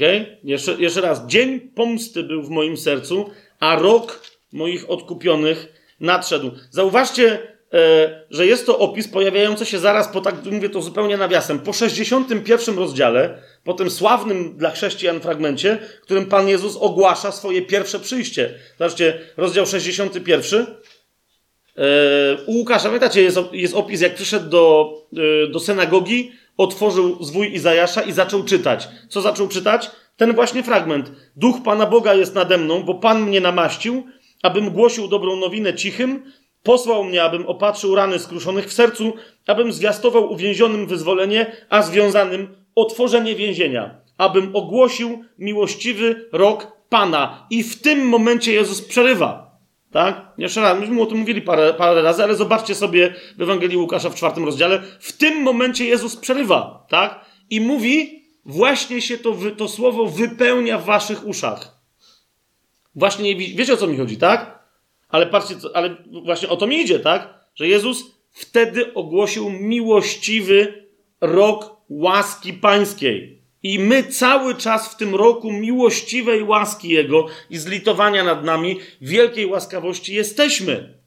Ale nigdzie Słowo Boże nie gwarantuje, że nie przyjdzie dzień odpłaty. Tak? Dlatego zadaniem tych, tak swoją drogą, widzicie, y, a, a propos, to akurat jeszcze nie, nie dotykam dobroci tej nowiny, ale, ale to nas, pamięć o Dniu Pańskim powinna nas pobudzać, tak? Aby nieść dobrą nowinę wszędzie. Aby nieść dobrą nowinę wszędzie, tak? I aby nikt z ludzi nie stał tam wtedy atakując yy, Jerozolimę, żeby nikt z ludzi tam ręki nie podnosił, tak? Ale żeby Pan mógł przyjść Yy, i, i tę Jerozolimę obronić, bo dzień będzie po prostu, w momencie, kiedy dzień przyjdzie, to on będzie musiał przyjść, tak? I, i, i tyle, po prostu, po prostu, tak? To jest jak wystrzelona kula, tak? Jeżeli ktoś ci mówi, nie stój w tym miejscu, bo tędy będzie lecieć kula za 12 dni, tak? Przychodzi prorok i ci tak mówi, to nie stój w tym miejscu, po prostu się odsuń. To jest przyjęcie zbawienia od Pana. Ale jeżeli ktoś tego nie chce zrobić, to dalej stoi w miejscu, w którym za chwilę, za 12 dni, za 10 dni, za dzień, za 4 godziny, za 5 minut, za 3 sekundy, bam, poleciała kula. Rozumiecie o co mi chodzi? Ci, którzy tam jeszcze będą stać, to będą ci, którzy nie przyjęli dobrej nowiny. Którzy z różnych powodów nie uwierzyli, że, że rok łaski o Pana, od Pana skończy się czym? Dniem pomsty naszego Boga. Po prostu. Dlatego jest rok łaski, żeby nikt później nie powiedział, że został zaskoczony. Tak? Łaska jest dla każdego. Eee, a zatem, eee, jak widzicie, ten 63 rozdział eee, opisuje tego, który przychodzi i dokonuje, i dokonuje pomsty. I widać wyraźnie, nie będziemy całego tego 63 rozdziału czytać, ale widać wyraźnie, że jest rozżalony, tak? Że idzie i zamiast iść po ziemi, idzie i depcze narody. Jeżeli tylko szybciutko skoczmy do objawienia, do szóstego rozdziału, bo tam jeszcze na jedną rzecz Wam chcę zwrócić uwagę. E, no i zaczniemy wreszcie tej dobrej nowiny szukać. Słucham? Szósty rozdział objawienia Janowego. Zobaczcie y, od dwunastego y, wersetu. Jest mowa o otwarciu szóstej pieczęci, od 12 do 17. I zobaczyłem, kiedy otworzył szóstą pieczęć, a oto nastąpiło wielkie trzęsienie ziemi i słońce stało się czarne jak włosiany wór, a księżyc stał się jak krew. Gwiazdy niebieskie spadły na ziemię, podobnie jak drzewo figowe zrzuca niedojrzałe figi, gdy potrząśnie nim gwałtowny wiatr. I niebo ustąpiło jak zwój zrolowany, a każda góra i wyspa ruszyły się ze swoich miejsc. A królowie ziemscy, i możnowładcy, i bogacze, i wodzowie, i mocarze, i każdy niewolnik, i każdy wolny ukryli się w jaskiniach i skałach górskich i błagali góry i skały, padnijcie na nas i zakryjcie nas przed obliczem zasiadającego na tronie i przed gniewem baranka. Bo nadszedł wielki dzień jego gniewu. I tutaj 17 werset, ostatnie pytanie, które tutaj pada. I któż może się ostać w tym wielkim dniu gniewu? Otóż, kochani, gdzie o co chodzi, tak? My nie możemy zapominać o tym, co się wydarzy, e, że to nadciąga i nie możemy e, snuć opowieści bajkowych na temat tego przerażającego wydarzenia, jakim niewątpliwie będzie powrót Pana Jezusa. Okay? Znam ludzi, którzy, e, którzy mówią, że my nie powinniśmy jako chrześcijanie tak bardzo się popisywać, e, że, że wierzymy w ten powrót Jezusa, bo jeżeli chcemy jakąś dobrą nowinę innym głosić, no to to nie jest najlepsza nowina. To nie jest najlepszy, jak mi jeden gość powiedział, to nie jest najlepszy PR dla chrześcijaństwa. Tak? Mówi, bo wiesz, jeżeli, jeżeli to nie jest tylko zbawienie, które jest w Jezusie i miłosierdzie i super i wiesz, pogłaskanie się i doświadczenie miłości i przytulenie się do Ojca, ale jeszcze potem mimo wszystko i, i to, i, i to wiesz, i to nie, że Bóg straszliwy Starego Testamentu, ale baranek takie rzeczy robi. Ten baranek, który jest łagodny, który jest zabity za grzechy, potem przychodzi i jeszcze się gniewa, no to wiesz, to jest nie najlepszy PR dla chrześcijaństwa. I ktoś mi też zwrócił uwagę, nie ma co cisnąć w stronę dobrej nowiny o, o królestwie, bo królestwo się zacznie tu na ziemi od takich wydarzeń. Fabian, zluzuj. To wiesz, po co, po co się tam grzebać, no nie? Jak już ktoś jest chrześcijaninem, już jest taki rozwinięty i dojrzały i już i tak na przykład niedługo umrze, bo jest stary, to wtedy powinien rozważać takie rzeczy. A nie, a nie teraz. Ale jeszcze raz, jeszcze raz, kochani, chociażby z tego powodu, tak? Z, z, z tego powodu, e, e, który nam, którego dotyka to pytanie z szóstego rozdziału objawienia Jana, z 17 wersetu. Któż może się ostać? My wiemy, kto może się ostać w dniu gniewu. My wiemy, kto może się ostać w dniu pańskim. Tak? I teraz, rozumiesz, jeżeli, co to znaczy, że ktoś do mnie przychodzi i mi mówi, nie ma co o tym gadać? Znaczy, jasne, możemy o tym nie gadać, tak? Ale masz o tym pamiętać. No, wiecie o co mi chodzi, tak? Masz o tym pamiętać. No bo rozumiesz, ty się masz cieszyć, że się ostaniesz, a ktoś idzie na ten dzień i się nie ostanie i ty nic nie robisz? I teraz, wiesz, żeby mu nie było smutno, to mu nie powiesz, na jaką, na jaką przygodę się pisze? Rozumiecie? Jaka straszliwość go czeka? Niemniej, niemniej, um, ktoś inny jeszcze zwrócił uwagę, bo mówi, że wiesz, ale tu straszne jest też to, że no my jako chrześcijanie będziemy też jakby w tym uczestniczyć i trzeba będzie jakoś przejść ten dzień Pana yy, i tak dalej. Otóż, kochani, tutaj jest pierwsza bardzo istotna rzecz, tak? Na którą chcę yy, sobie, bo ja cały czas sobie to wszystko mówię, a przy okazji, jak Was to interesuje, to fajnie. Yy, no więc Wam też zwrócić uwagę. Otóż, kochani, w momencie, kiedy my się modlimy, bo to myślę, że jest, i to jest pierwsza rzecz, celowo, wiecie, zrobiłem, pokazałem te wszystkie, jest konkret z powrotem Pana Jezusa, on się wiąże z konkretnymi, strasznymi rzeczami na Dzień Pana, bo wiecie, odkryłem w pewnym momencie, że ludzie się boją dobrej nowiny o Królestwie, właśnie to pokazuje, do tego stopnia i tego złego PR-u i tych różnych dziwnych rzeczy, że jakby, no właśnie, jeszcze jedną postawę wam powiem. Ktoś mi powiedział, mówi, wiesz co, mi jest się trochę trudno modlić, przyjdź Panie Jezu, w momencie, kiedy wiem, co On zrobi, jak przyjdzie. Czajcie? Teraz To jest, jest pytanie, kiedy ty się modlisz, przyjdź Panie Jezu, a do tej modlitwy jeszcze wrócimy, ale kiedy ty się modlisz, przyjdź Panie Jezu, to co masz na myśli? Przyjdź Panie Jezu. To co masz na myśli? E, dobra nowina o królestwie zaczyna się, o tym przyjściu królestwa fizycznym na ziemię, zaczyna się od jednego podstawowego rozróżnienia. Mianowicie, że kiedy Jezus będzie przychodził na ziemię, żeby fizycznie dotknąć swoimi nogami tak, tejże góry oliwnej. I żeby rozpocząć ten proces, który będzie szybki przemiany ziemi i wprowadzenia swojego królestwa, ale który dla tych, którzy chcieliby żyć w starym porządku, będzie dosyć przerażający, to uważajcie, to zejście Jezusa i dotknięcie ziemi będzie zejściem z nami. A więc potrzebujemy, skoro to będzie zejście z nami, tak, to musi też być jakieś jego zejście, niekoniecznie powrót, ale zejście, wyjście, może lepiej powiedzieć wyjście, po nas. Rozumiecie o co mi chodzi? W momencie, kiedy my się modlimy, przyjdź Panie Jezu, nie tyle modlimy się, chociaż pamiętamy o tym ostatecznym dniu, bo chcemy, żeby wreszcie przyszło królestwo. Ale raczej powiedziałbym, o ten dzień i o przyjście królestwa modlimy się w Ojcze Nasz. Ojcze Nasz, który jesteś w niebie, niech będzie uświęcone Twoje imię, niechże wreszcie przyjdzie Twoje królestwo. Tak? Nam się o to modlimy. W momencie, kiedy się modlimy Maranata, kiedy się modlimy przyjdź, Panie Jezu, modlimy się przede wszystkim, żeby najpierw przyszedł po nas, żebyśmy my mogli później przyjść z Nim. Czy jest to jasne, o czym mówię? Niektórzy mi mówią, że a, to jest trochę mieszanie, Kiedyś tam wspomniałem o tym, że Pan Jezus przyjdzie ze swoimi y, świętymi i aniołami.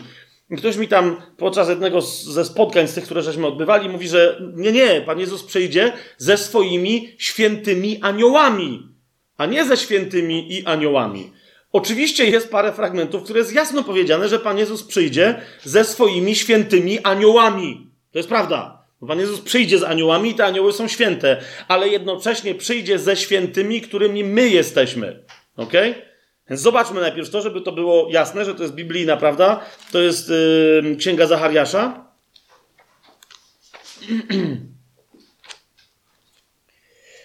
Czternasty rozdział. Nawiasem mówiąc, y, no to jest dokładnie ten fragment, gdzie Jezus dotyka y, swoimi stopami. Mesjasz przychodzący dotyka góry oliwnej, to jest 14 rozdział, ale piąty werset, tak? Jak tam dojdzie do rozpadnięcia się tej góry, zrobienia się doliny, stworzenia się doliny i tak dalej, wtedy zobaczcie, co jest napisane. Wtedy będziecie uciekać do doliny tych gór, bo dolina tych gór będzie sięgać aż do Azal. Będziecie uciekać, jak uciekaliście przed trzęsieniem ziemi za dni Uzjasza, króla Judy. Do kogo mówi tutaj prorok? Do tej resztki Izraela, która cały czas jeszcze będzie na ziemi, którą ratować przyjdzie Pan Jezus w ramach tej walki wokół Jerozolimy. Jasne to jest? Ale uważajcie, ostatnie zdanie mówi: Potem nadciągnie Pan, mój Bóg, a z nim wszyscy święci. Widzicie to? Nawet w Starym Przymierzu jest rzeczą dosyć oczywistą, że święci nie tylko odziedziczą później królestwo, kiedy Pan je zaprowadzi na ziemi, ale że się, że się już z Panem pojawią. Twórzmy sobie pierwszy list do Tesaloniczan, bo tu można byłoby długo ten wywód przeprowadzać, ale, ale no właśnie, nie mamy tyle czasu. Trzeci rozdział pierwszego listu do Tesaloniczan.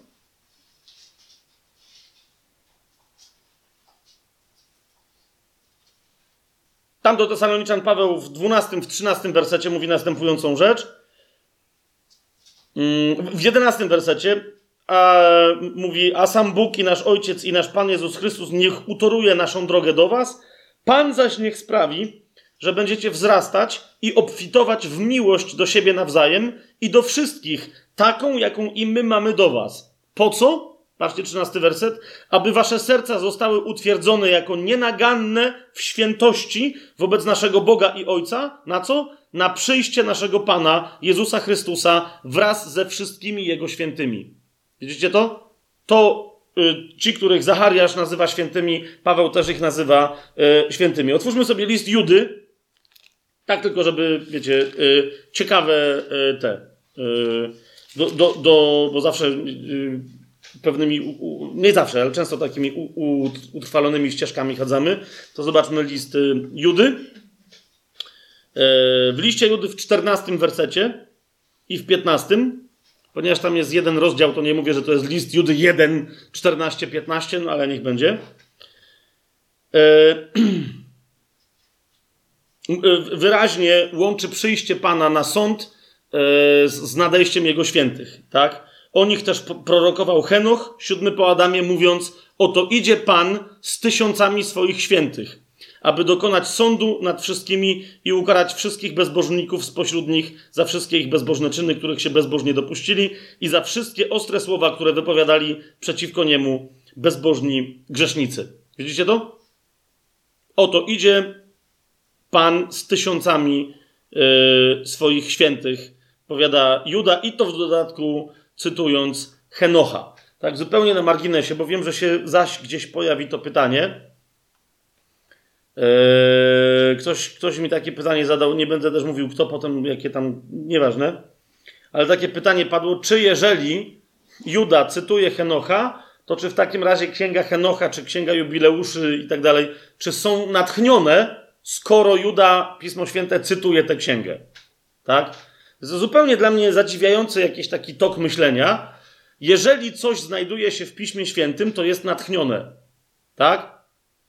Jeż, jeżeli, jeżeli Duch Święty uznał, że chce cytować Henocha, to zacytował, ale najwyraźniej uznał, że tylko to zdanie z Henocha jest natchnione, skoro tylko ono znajduje się w Piśmie. Jasne jest to, to co mówię? Nawiasem mówiąc, ksiąg, które są e, cytowane w Biblii, jest troszeczkę, i nie jest to ani jedna, ani dwie, ale znacznie więcej. W tym między innymi jest cytowany zupełnie pogański poeta, którego trudno podejrzewać o jakieś natchnienie, tak? Pamiętacie na Aeropagu yy, Paweł cytuje pogańskiego poetę. Chodzi mi o to, że po prostu najwyraźniej Duch Święty uznał, że to jest dobrze wypowiedziane zdanie i natchnął to zdanie i ono się znalazło w Piśmie Świętym z jego wyboru, a to nie znaczy, że ten poeta E, pogański w jakimkolwiek sensie był natchniony. Jasne? Jasne? Ale czy to jest jasne? Bo, bo potem pytam, czy jasne, a potem i tak się odbywają rozmowy na temat jakichś e, apokryficznych ksiąg. W sensie one. one słucham? No, jak cię zaraz czepnę, to będziesz miał dojaśnień. Akurat tobie mam dojaśniać. Pierwszy Tesaloniczan, zobaczmy, czwarty rozdział. Pierwszy do Tesaloniczan, czwarty rozdział.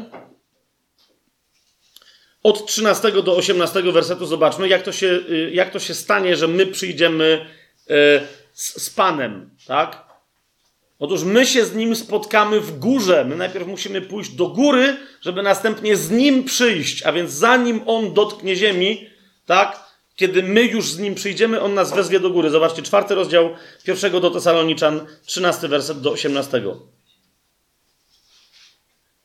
Nie chcę, bracia, abyście byli w niewiedzy co do tych, którzy zasnęli, czyli co do tych, którzy pomarli, abyście się nie smucili jak inni, którzy nie mają nadziei. Jeśli bowiem wierzymy, że Jezus umarł i zmartwychwstał, a dodam na marginesie, a wierzymy, to też tych, którzy zasnęli w Jezusie, Bóg przyprowadzi wraz z Nim. Widzicie to? I, ale czytamy dalej. Bo to wam mówimy przez słowo Pana, zwróćcie uwagę, ten 15 werset, wszystko tu jest słowem Pana, ale tutaj Duch Święty czytelnika u, u, utwierdza, podkreśla w uroczysty sposób, tak? W uroczysty sposób. To wam mówimy przez słowo Pana, że my, którzy pozostaniemy żywi do przyjścia Pana, nie wyprzedzimy tych, którzy zasnęli. A więc, czy ktoś już umarł, tak? Czy jeszcze będzie żył jakiś nawrócony, w, w, momencie, kiedy Pan Jezus będzie wracał, zanim Pan Jezus wróci, najpierw wydarzy się jedna bardzo istotna kwestia: zmartwychwstanie tych umarłych, którzy umarli w Chrystusie, oraz przemienienie tych, którzy akurat jeszcze będą żywi, a nie umarli, tak? Zobaczcie, jak jest powiedziane. Gdyż sam Pan z okrzykiem, z głosem Archanioła i dźwiękiem trąby Bożej stąpi z nieba, a zmarli w Chrystusie powstaną wówczas jako pierwsi. Potem my, którzy pozostaniemy żywi, razem z nimi, widzicie, Więc będą jacyś żywi ludzie na ziemi i będą wierni Bogu, tak? Będą sprawiedliwi, usprawiedliwieni krwią Chrystusa. Yy, oni będą na ziemi w momencie nadchodzenia Jezusa, tak? On wskrzesi umarłych, tak? Inni, którzy będą żywi, razem z nimi, z tymi, którzy powstaną z martwych, Pozo yy, potem my, którzy pozostaniemy żywi, razem z nimi będziemy porwani w obłoki, w powietrze, na spotkanie Pana i odtąd zawsze będziemy tak z Panem. I teraz zauważcie, osiemnasty werset, on tu już mówi bardzo wyraźnie, to jest podstawowa, pierwsza e, część dobrej nowiny o Królestwie. Dlatego pocieszajcie się wzajemnie tymi słowami. Ok? Zwróćcie uwagę, jeżeli ktoś w czymś nie dostaje, jeżeli ktoś w czymś się smuci, przeżywa trudności życia dzisiaj, jest prześladowany w taki czy inny sposób, z zewnątrz czy od wewnątrz, pierwsza pociecha, jaka przychodzi, jest pociechą przychodzącą z tego, że Pan nadchodzi, tak? I że zostaniemy porwani, przemienieni, wskrzeszeni, przemienieni, porwani, żeby od tej pory tak z nim być, tak? Teraz dlaczego to jest pociecha, to zaraz sobie jeszcze bardziej to rozbudujemy, ale rozumiecie, naprawdę, jak czasem my sobie usługujemy, w, w, w sensie ktoś z kimś rozmawia, go pociesza i tak dalej, spróbujcie, naprawdę spróbujcie tej jednej praktyki. Jakąkolwiek, kto ma sprawę. W sensie wierzący wierzącemu, wierząca wierzącej. Rozumiecie, o co mi idzie? Nie jakimś tylko tym, którzy wierzą. Naprawdę, jakąkolwiek rozmowę, gdzie ktoś zgłasza się z jakimś problemem, zacznijcie od przypomnienia prawdy dokładnie o tym. Pierwszy Tesaloniczan 4, 13, 8. Dosłownie nawet to, tak? Po prostu. To nie, nie chodzi mi o jakieś, wiecie, magiczne korzystanie ze Słowa Bożego. Tylko o to, żeby Słowo Boże, które samo w sobie ma moc pocieszenia, zwłaszcza to Słowo Boże, nie, niekoniecznie ten fragment, tylko ta, każde Słowo Boże, które mówi o powrocie Jezusa po swoich świętych, tak? Zacznijcie od tego, po prostu, czy pamiętasz o tym, że Jezus po nas idzie?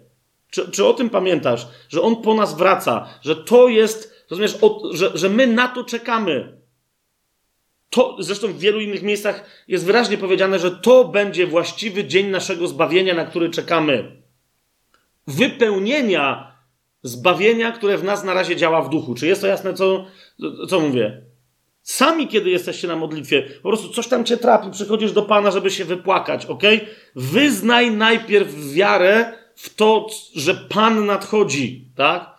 Stań przed nim, powiedz, Panie, który idziesz, który idziesz po mnie i zobacz, co Duch Święty zacznie robić w Twoim sercu. Zwróćcie uwagę na to, jeszcze do tego wrócimy parę razy, ale zwróćcie uwagę na to, jak Słowo Boże ogólnie mówi, że Duch Święty w nas się modli i tak dalej, i tak dalej, ale z jakiegoś powodu e, Duch Święty uznał za stosowne, żeby zacytować swoją modlitwę w dwóch kontekstach.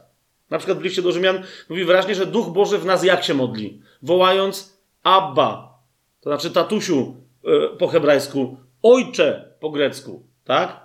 Wołając w nas Abba, ojcze. To jest jedno, co, co Duch Boży rozlewa w naszych sercach, miłość ojca, ale cały czas, wiedząc jakimi my jesteśmy łosiami, sam w nas woła do ojca ojcze. I jaki mamy inny cytat, na przykład w Księdze Objawienia w 22 rozdziale, że co Duch mówi?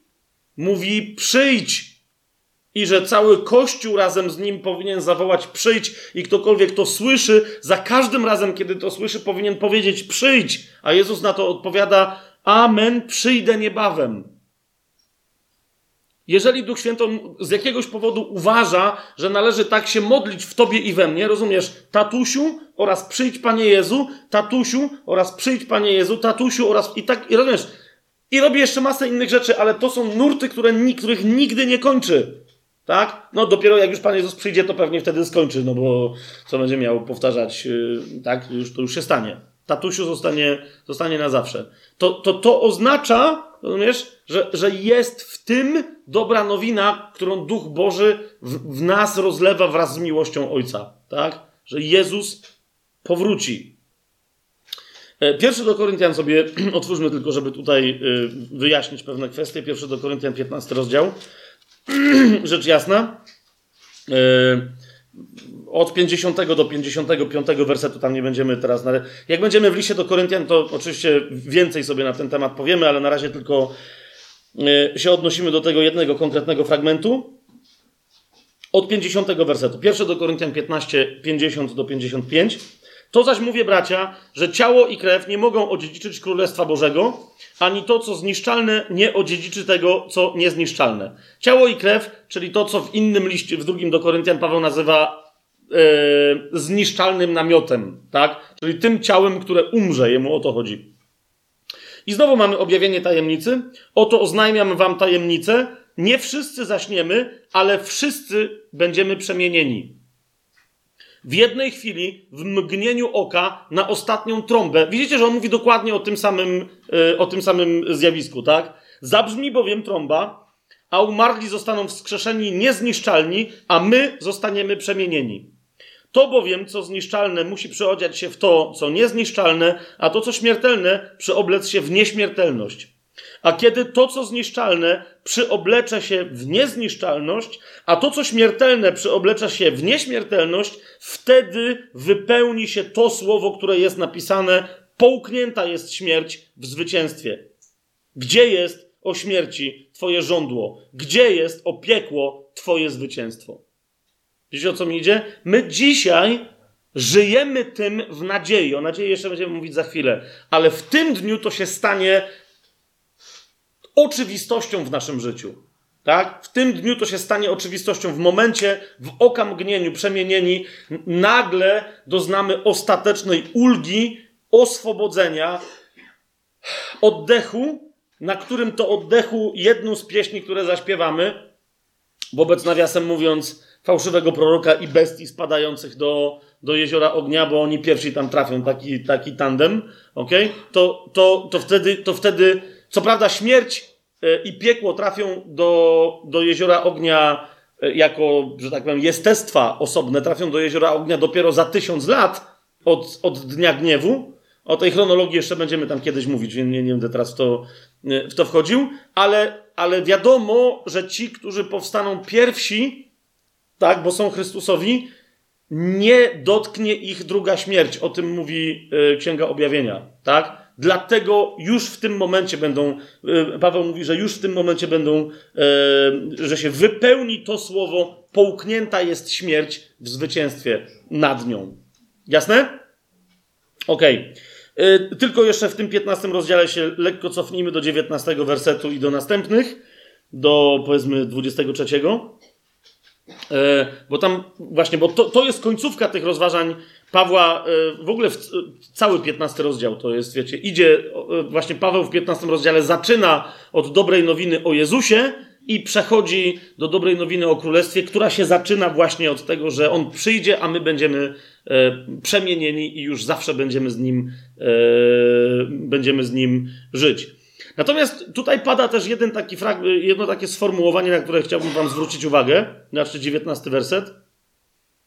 E, bo tutaj jest jeden taki momencik, w którym, w którym Paweł, on oczywiście mówi ogólnie o zmartwychwstaniu, ale dotyka niezwykle istotnej rzeczy dla naszej dzisiejszej ewangelizacji. Mianowicie mówi, jeżeli tylko w tym życiu mamy nadzieję w Chrystusie, jesteśmy ze wszystkich ludzi najbardziej nieszczęśliwi. Zaraz pójdziemy dalej, ale chodzi mi o to, że wiecie, często niestety, ja, ja nie, nie, krytykuję tego, tylko po prostu mówię, mówię to z bólem, że właśnie mnóstwo dzisiaj, w niektórych miejscach, w niektórych w ogóle, ale w niektórych miejscach mnóstwo głosi się Chrystusa jako dobrą nowinę dla człowieka na to życie. Nie wiem, czy, czy, czy wiecie o co mi chodzi, tak? I nie, nie, niekoniecznie mi idzie o jakąś Ewangelię sukcesu, ale, ale wiecie, to jest takie przekonywanie ludzi, przyjmij Jezusa, będzie ci się żyło lepiej. Tak? To, to jest to, w różnych kontekstach, tak? Będziesz zdrowy, będziesz mieć tam dobrze, będziesz mieć błogosławieństwo, ale jakby zawsze, wiecie, perspektywa jest taka, że tutaj tego doświadczysz. Tu, tu tutaj będzie ci się żyło lepiej, tak? I myślę, że także w tym kontekście ten werset jest ważny. Jeżeli tylko w tym życiu mamy nadzieję w Chrystusie, jesteśmy ze wszystkich ludzi najbardziej nieszczęśliwi. Tak? I tutaj Paweł daje szeroką perspektywę. Następne wersety mówi: Tymczasem jednak Chrystus został wskrzeszony z martwych i stał się pierwszym plonem tych, którzy zasnęli. To znaczy, że on pierwszy został wskrzeszony spośród różnych, którzy umarli, tak? I teraz co dalej? 23, drugi i trzeci werset. Jak bowiem w Adamie wszyscy umierają, tak też w Chrystusie wszyscy zostaną ożywieni. Ale tutaj właśnie Paweł mówi o pewnej kolejności. On był pierwszy, tak, bo mówi, ale każdy w swojej kolejności. Chrystus jako pierwszy plon, potem ci, którzy należą do Chrystusa w czasie Jego przyjścia. To jest to zmartwychwstanie w czasie przyjścia Jezusa, e, w dniu powrotu Pana Jezusa na ziemię, wskrzeszenie jest tylko dla tych, którzy zasnęli. To nie jest jedyny fragment, który o tym mówi, ale jeszcze raz, tak będziemy kiedy indziej dokładnie samą jakby te, te kwestie zgłębiać. Powstają e, do życia ci, którzy należą do Chrystusa e, i powstają w czasie, mm, w czasie Jego przyjścia. Teraz, kochani, chciałbym, żebyśmy to zobaczyli, że ten fakt, że Jezus przyjdzie, żeby nas. Teraz, oczywiście, ja wiem, że teraz y, już w niektórych Was się mogą zrodzić pytania, że ale to czyli kiedy zostaniemy pochwyceni? W tym dniu, kiedy Pan Jezus wróci i będzie grzmieć trąba, kiedy inni będą zmartwychwstawać, czy jednak pochwycenie nie miało mieć miejsca kiedyś tam wcześniej, jeszcze przed tak zwanym wielkim uciskiem, który, który wiecie, będzie związany z powstaniem Antychrysta i doprowadzi do przyjścia ostatecznie Pana Jezusa, który ten ucisk przerwie, czy w trakcie tego. Teraz my nie będziemy e, tego jakby samego zjawiska i koncepcji pochwycenia rozważać. Tak?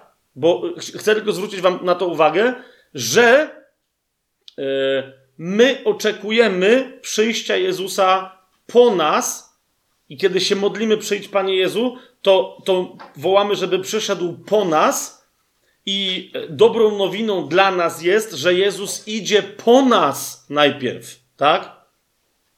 To jest element życia chrześcijańskiego. Zaraz wam pokażę dalej, co z tego wynika, jakby, wiecie, jak to właśnie jeszcze dalej praktycznie przełożyć, chociaż sobie na przykład o modlitwie Maranata e, przyjdź Panie Jezu i, i ją sobie wskazujemy, jakby, jakie ona ma naprawdę znaczenie, jakie treści powinna, w momencie, kiedy ją zanosimy do Boga, e, w sobie zawierać.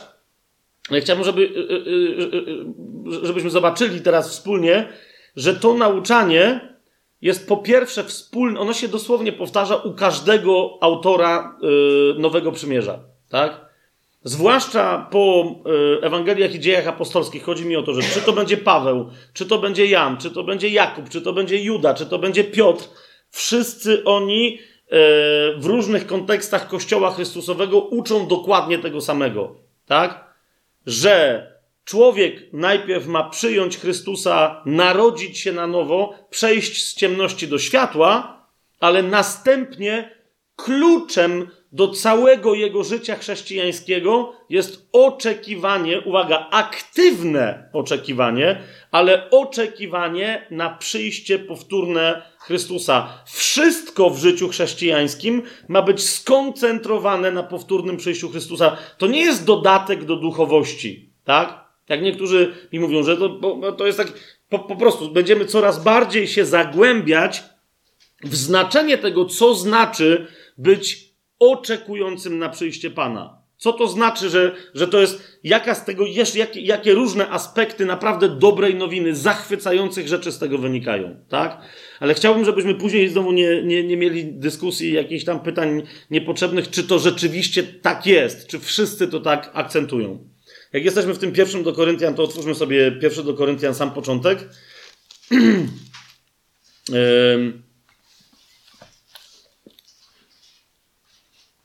Pierwszy rozdział, dosłownie sobie zobaczcie.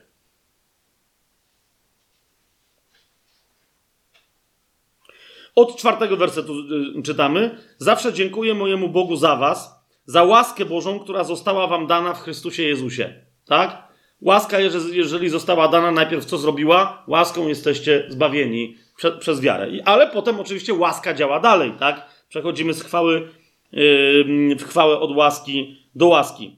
I dalej mówi, we wszystko bowiem jesteście wzbogaceni w Nim, we wszelkie słowo i wszelkie poznanie, gdyż świadectwo Chrystusa jest utwierdzone w was, i patrzcie siódmy werset, także żadnego daru nie brakuje wam, wam, i teraz patrzcie jak nazywa y, chrześcijan z Koryntu, ale w ogóle też chrześcijan Paweł, wam, którzy oczekujecie objawienia naszego Pana Jezusa Chrystusa. Zauważcie, wcześniej y, Paweł mówi, że ci, którzy są zbawieni, są nazwani świętymi, tak?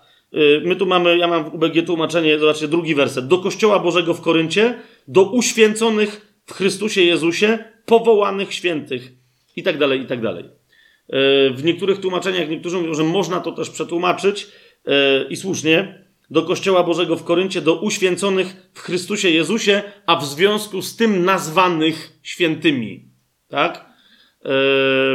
Więc, no po prostu, tak? Ci, którzy są E, uświęceni w Chrystusie Jezusie są świętymi, jednocześnie święci są kim? Są tymi, zobaczcie, siódmy werset, którzy oczekują objawienia naszego Pana e, Jezusa Chrystusa. W liście do Filip, no, to chodzi o, nie tylko o nazewnictwo, ale zobaczmy list do Filipian. Na przykład, tam, tam to cudownie, że tak wyrażę, wystaje nad powierzchnię i, i się objawia. To jest trzeci rozdział e, listu do Filipian. Werset 20 i 21. O obecnym naszym pielgrzymowaniu na tej ziemi, e, jak mówi Paweł, nasza zaś ojczyzna jest w niebie, skąd też oczekujemy Zbawiciela, Pana Jezusa Chrystusa. Zauważcie, nasza ojczyzna jest w niebie, i nie mówi, dokąd mamy nadzieję jak najszybciej umrzeć i przejść, ale nasza ojczyzna jest w niebie, skąd też oczekujemy Zbawiciela, Pana Jezusa Chrystusa. Po co go stamtąd oczekujemy? On przemieni nasze podłe ciało, aby było podobne do Jego chwalebnego ciała, zgodnie ze skuteczną mocą, którą też może poddać sobie wszystko. Czy widzicie to? Jeszcze raz. Yy, niektórzy wręcz uważają, że to jest istota opisu yy, wartości yy, życia chrześcijańskiego teraz i koncentracji uwagi w tym chrześcijańskim życiu. Tak? Nasza natura jest z nieba, ale z tego nieba oczekujemy przyjścia Jezusa. Nasze oczy mają być tam yy, wpatrzone. Pierwszy do Tesaloniczan sobie yy, otwórzmy. Pierwszy yy, rozdział. Dziewiąty i dziesiąty werset. Od tam, od środka będę czytał, od dziewiątego wersetu. Do Tesaloniczan Paweł mówi: Nawróciliście się od bożków do Boga, aby służyć żywemu i prawdziwemu Bogu. Nawróciliście się od bożków do Boga, doświadczyliście zbawienia, żeby służyć temu Bogu. W jaki sposób? Yy, oczekując z niebios Jego Syna, którego wskrzesił z martwych, Jezusa, który nas wyrwał od nadchodzącego gniewu. Widzicie to? Cały czas. Służyć Bogu i oczekiwać z niebios Jego Syna. Wręcz powiedziałbym, e, taką tezę stawiam znowu, później ona się rozwinie. Nie da się służyć Bogu, jeżeli ktoś nie ma w sobie aktywnego oczekiwania z niebios tego, który go zbawił, Syna Bożego, Jezusa, który jest Chrystusem. Yy, idźmy w tym samym pierwszym do Tesaloniczan, zobaczcie piąty rozdział, 23, yy, 24 werset. Tam po, po ostatnich radach, jakie w tym liście Tesaloniczan tam, yy, do Tesaloniczan Paweł tam im daje, yy, mówi, oto się modli dla nich, zobaczcie 23, 24 werset. Sam Bóg pokoju niech was w pełni uświęci, aby, a cały wasz duch, dusza i ciało niech będą zachowane bez zarzutu na przyjście naszego Pana Jezusa Chrystusa. Wierny jest ten, który was powołuje, on też tego dokona. Tym, który może nas zachować, w pełni uświęcić i zachować bez zarzutu w duchu, w duszy i w ciele na powtórne przyjście Jezusa Chrystusa, nie jesteś ty, nie jestem ja, tylko, tylko ten jeden, on tego może dokonać. Ale jeszcze raz, żeby on mógł tego od, dokonywać, otwarciem się na to jego dokonanie we mnie jest skoncentrowanie się na tym, co, na, na tym który nadchodzi. Tak? Ym, I na jego przyjściu. Drugi do Tesaloniczan, skoro tutaj jesteśmy, to sobie otwórzmy ym, drugi rozdział. Od, od, od początku, pierwszy, drugi i trzeci werset. Prosimy was, bracia, przez wzgląd na przyjście naszego Pana Jezusa Chrystusa i nasze zgromadzenie się przy Nim. Zobaczcie, to co za chwilę Paweł powie, mówi ze, przez, ze względu na to, że Pan Jezus przychodzi, a my mamy się wokół Niego zgromadzić. Tak? On mówi, mo, może zaistnieć zakłócenie, które wam przeszkodzi w zgromadzeniu się wokół niego, kiedy on będzie przychodził. Może nastąpić problem, więc ze względu na to wam mówię. Bardzo istotna uwaga. Prosimy was, bracia, przez wzgląd na przyjście naszego Pana Jezusa Chrystusa i nasze zgromadzenie się przy Nim, abyście nie tak łatwo dali się zachwiać w waszym umyśle i zatryforzyć się ani przez ducha, ani przez mowę, ani przez list rzekomo przez nas pisany, jakoby już nadchodził dzień Chrystusa. Nawiasem mówiąc, Słowo Boże nas ostrzega. Widzicie, jak ważne jest, jest, jest przyjście Chrystusa? E, tu jest ostrzeżenie, mówi, nie podniecajcie się, kiedy ktoś wam będzie mówił, że już nadchodzi dzień. Wiecie, nawet chrześcijanie, ostatnio nawet była ta akcja, w tym roku, tak? E, we wrześniu, że tam jakaś koniunkcja jakichś tam miała być gwiazd. Nie wiem, co tam się dokładnie tam miało dziać, że tam coś weszło w znaku panny, tam jakaś gwiazda i tak dalej, i tak dalej. I że to będzie dzień, kiedy pan przyjdzie, przynajmniej, żeby było pochwycenie. Pamiętacie to? No, ty, nie, ty nie pamiętasz, bo ty jeszcze wtedy tam inne walki toczyłeś. Ale, ale kto pamięta? Okej. Okay. Więc teraz między innymi o tym yy, zauważcie, jak dla szatana jest to, była i jest to istotna sprawa, żeby pod tym względem zaburzyć poznanie chrześcijan, tak? Że ktoś wręcz, bo tutaj Paweł wyraźnie yy, odwołuje się do pewnego listu, który Tesaloniczanie dostali, ale który był sfałszowany, który ktoś napisał, jakoby Paweł to, to napisał i go tam przeniósł i mówi, że Paweł tak naucza. Tak? Dlatego niektórzy mówią, że listów do Tesaloniczan są trzy. Jeden fałszywy i dwa prawdziwe. tak? E, te, tego fałszywego nie ma, nie, ma, nie ma w piśmie. Tak? Ale jeszcze raz on mówi: Nie zatrważajcie się, powinniście wiedzieć wszystko na temat powrotu Chrystusa. Powinniście mieć jasną, jasne poznanie w tej kwestii, tak? No i między innymi on w tym w trzeci werset, zobaczcie, mówi: Niech was nikt w żaden sposób nie zwodzi. Ten dzień bowiem nie nadejdzie, dopóki najpierw nie przyjdzie odstępstwo i nie objawi się człowiek grzechu, syn zatradzenia i tak dalej, i tak dalej, i tak dalej. Więc jakby w kwestii tego, jakie się rzeczy będą działy, zanim Pan Jezus przyjdzie, jesteśmy też zobowiązani, e, wiecie, żeby, żeby umacniać siebie i innych właśnie wobec jakichś zamieszań na, e, na ten temat się pojawiających, ale zobaczcie, jak, jak przyjście Pana Jezusa jest ważne. Dobra, na razie parę kwestii pominiemy, przejdźmy do pierwszego, do Tymoteusza, bo tam o przyjściu Pana Jezusa, w ogóle do Tesaloniczan Paweł, myślę, że właśnie ze względu na, na, na ten fałszywy list tam musiał troszeczkę powyjaśniać, ale pierwsze do Tymoteusza sobie otwórzmy szósty rozdział.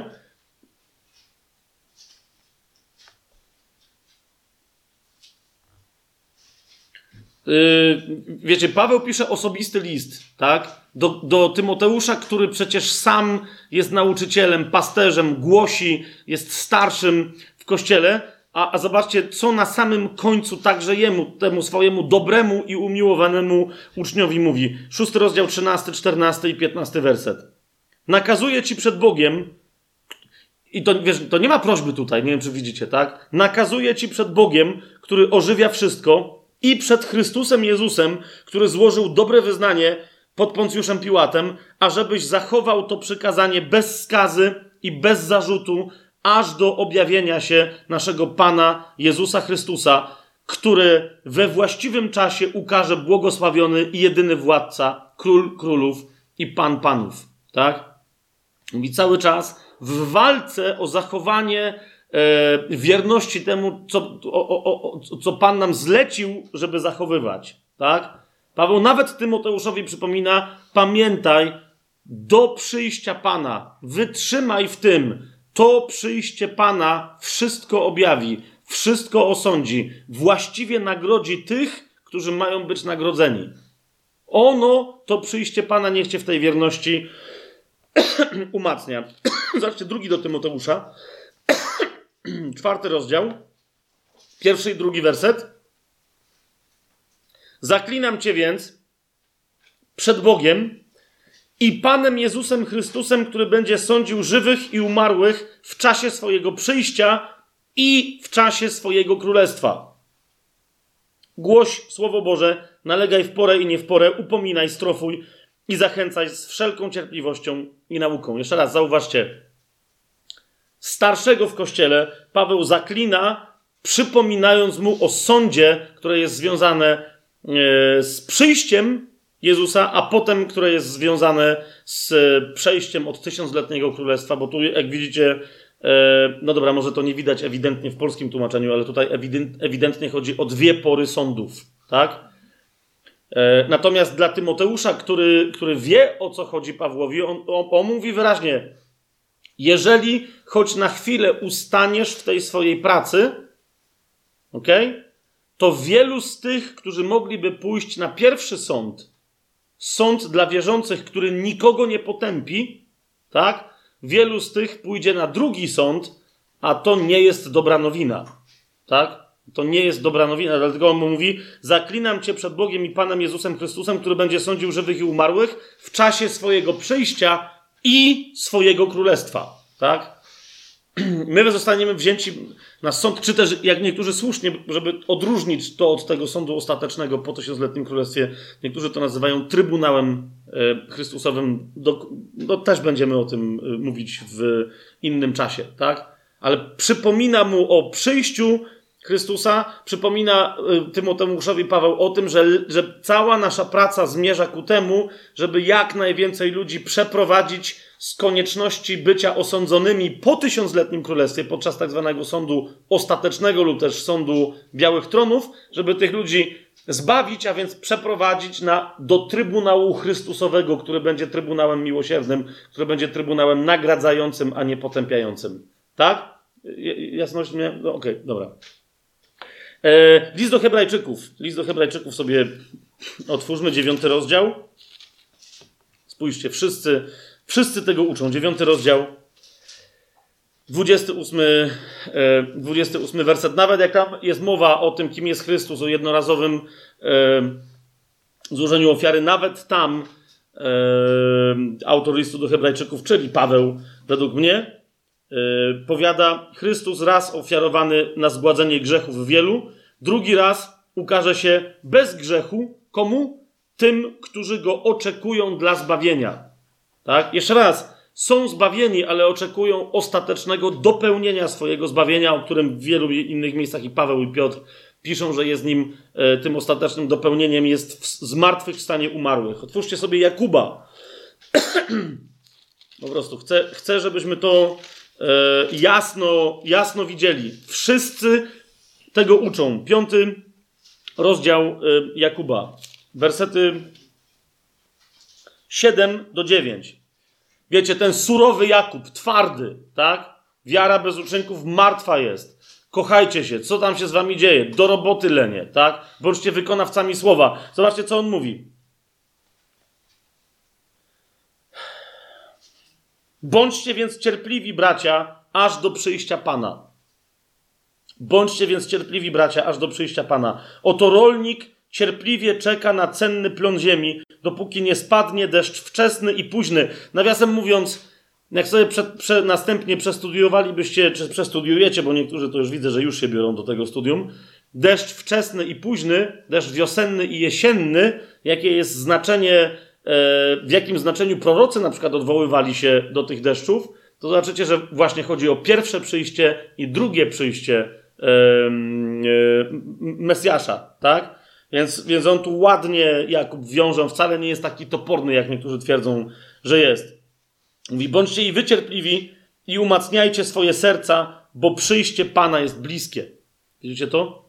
Cały czas tym, co jest dobrą nowiną dla chrześcijan. Zaraz sobie wyjaśnimy, jak to zrobić, tak? To jest sama wiedza o tym przyjściu, ale jeszcze raz patrzcie, jak u każdego z nowotestamentowych nauczycieli, natchnionych pisarzy, e, cały czas centralnym punktem, od którego się zaczyna dobra nowina dla wierzącego, jest powtórne przyjście i nadchodzące królestwo. Tak? E, I dziewiąty werset. Bracia, nie narzekajcie jedni na drugich, abyście nie zostali osądzeni. Oto sędzia stoi przed drzwiami. Oto sędzia stoi przed drzwiami. Tak? Pro, on wie, że do tych, którzy oczekują przyjścia Pana, wystarczy powiedzieć takie słowo, tak? I wraca ci energia do właściwego działania. Ustawiasz się do pionu, przestajesz gadać głupoty na, na braci i siostry yy, w wierze. Pierwszy Piotra yy, sobie otwórzmy. Piąty rozdział. Tu jest całe od początku pierwszego, piątego rozdziału yy, odwołanie się do starszych. Co oni mają robić, jak mają paść stado Boga. Ale jeszcze raz, nawet widzicie znowu do nich, tak? Piotr odwołuje się do starszych w kościele. Patrzcie, co mówi w czwartym wersecie. A kiedy się objawi najwyższy pasterz, otrzymacie niewiędnącą koronę chwały. Tak? W nauczaniu do pasterzy uważa Piotr, że niepotrzebna jest żadna inna motywacja, tylko mówi: nadchodzi pasterz, najwyższy pasterz z niewiędnącą koroną chwały, którą od niego otrzymacie. Co jeszcze miałoby niby was motywować? Jak tylko to, że Pan spojrzy ci w oczy, będzie mieć dla ciebie nagrodę, powie ci: Jestem z ciebie dumny, synu, jestem z ciebie dumny, córko, jestem z ciebie bardzo dumny. Widziałem każdy twój wysiłek, każdy twój trud i oto teraz cię nagradzam. Nie rozumiem tych ludzi, którzy mówią, że a, przyjście Pana Jezusa, królestwo. Ważne, żeby nie pójść do piekła. Serio? To jest tak, jakby mieć, nie wiem, męża, żonę i stwierdzić, a tam jakieś wzloty, jakieś obdarowywanie się miłością, jakieś cieszenie się wspólnym działaniem. Byle mnie tylko nie zdradzała i będzie ok. Słuchajcie, z jakiś, co to w ogóle jest? Przesoliła. Tak, resztę tam się przejmować. Albo ci z was, którzy mają dzieci, tak? Wyobraź sobie, że tak sobie myślisz, a ten to dziecko, no nie? Takie dziecko. Żeby tylko nie ćpało, żeby nie kradło, żeby, żeby albo niech ćpa, no nie? Ale żeby ludzie nie wiedzieli, żeby wstydu nie było. A reszta, a to mnie nie przejmuje to już w ogóle. Niech będzie dziadowskie dziecko. Niech nic w życiu nie osiągnie. E, niech mieszka głupie w komórce razem z kurami, no nie? Nie, nieważne. Ważne, żeby po prostu, żeby wstydu nie przyniosło. Jezus czeka, Jezus czeka na mnie, czeka na ciebie. To jest ktoś, kto nas umiłował. Jedyne, czego od nas w zamian oczekuje, to jest, żebyśmy go choć trochę umiłowali tak, jak on nas umiłował. Żebyśmy w tym chcieli wzrastać. O nic więcej w tym wszystkim nie chodzi. Drugi Piotra, trzeci rozdział.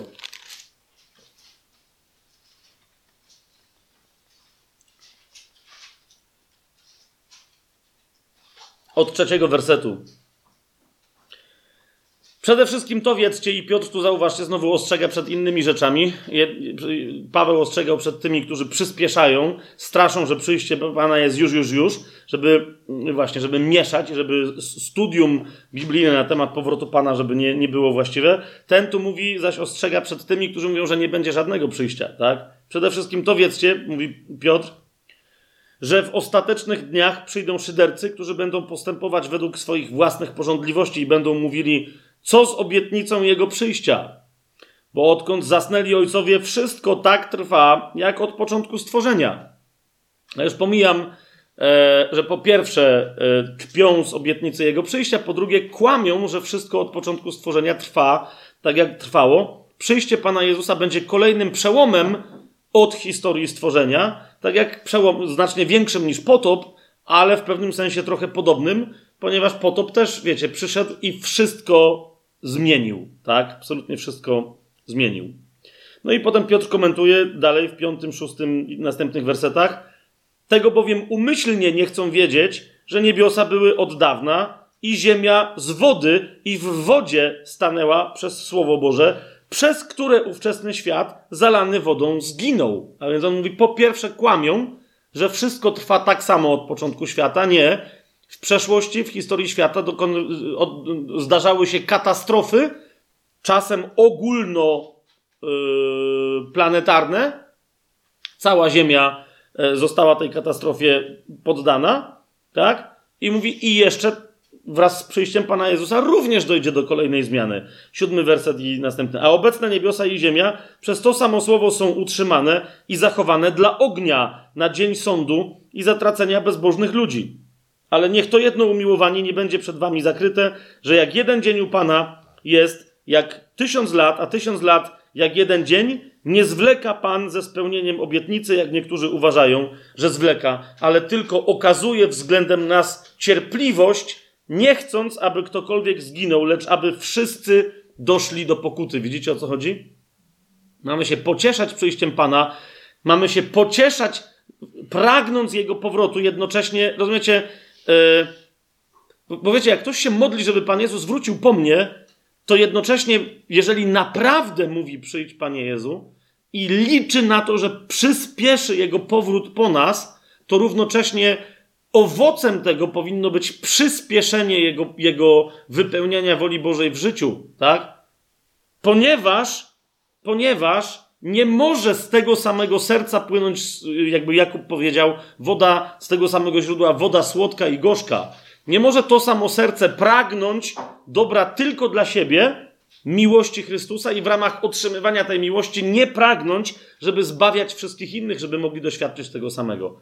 Jasne? Okej. Okay. To jeszcze pierwszy Jana sobie otwórzmy i, i to będzie tyle. Pierwszy Jana, trzeci rozdział.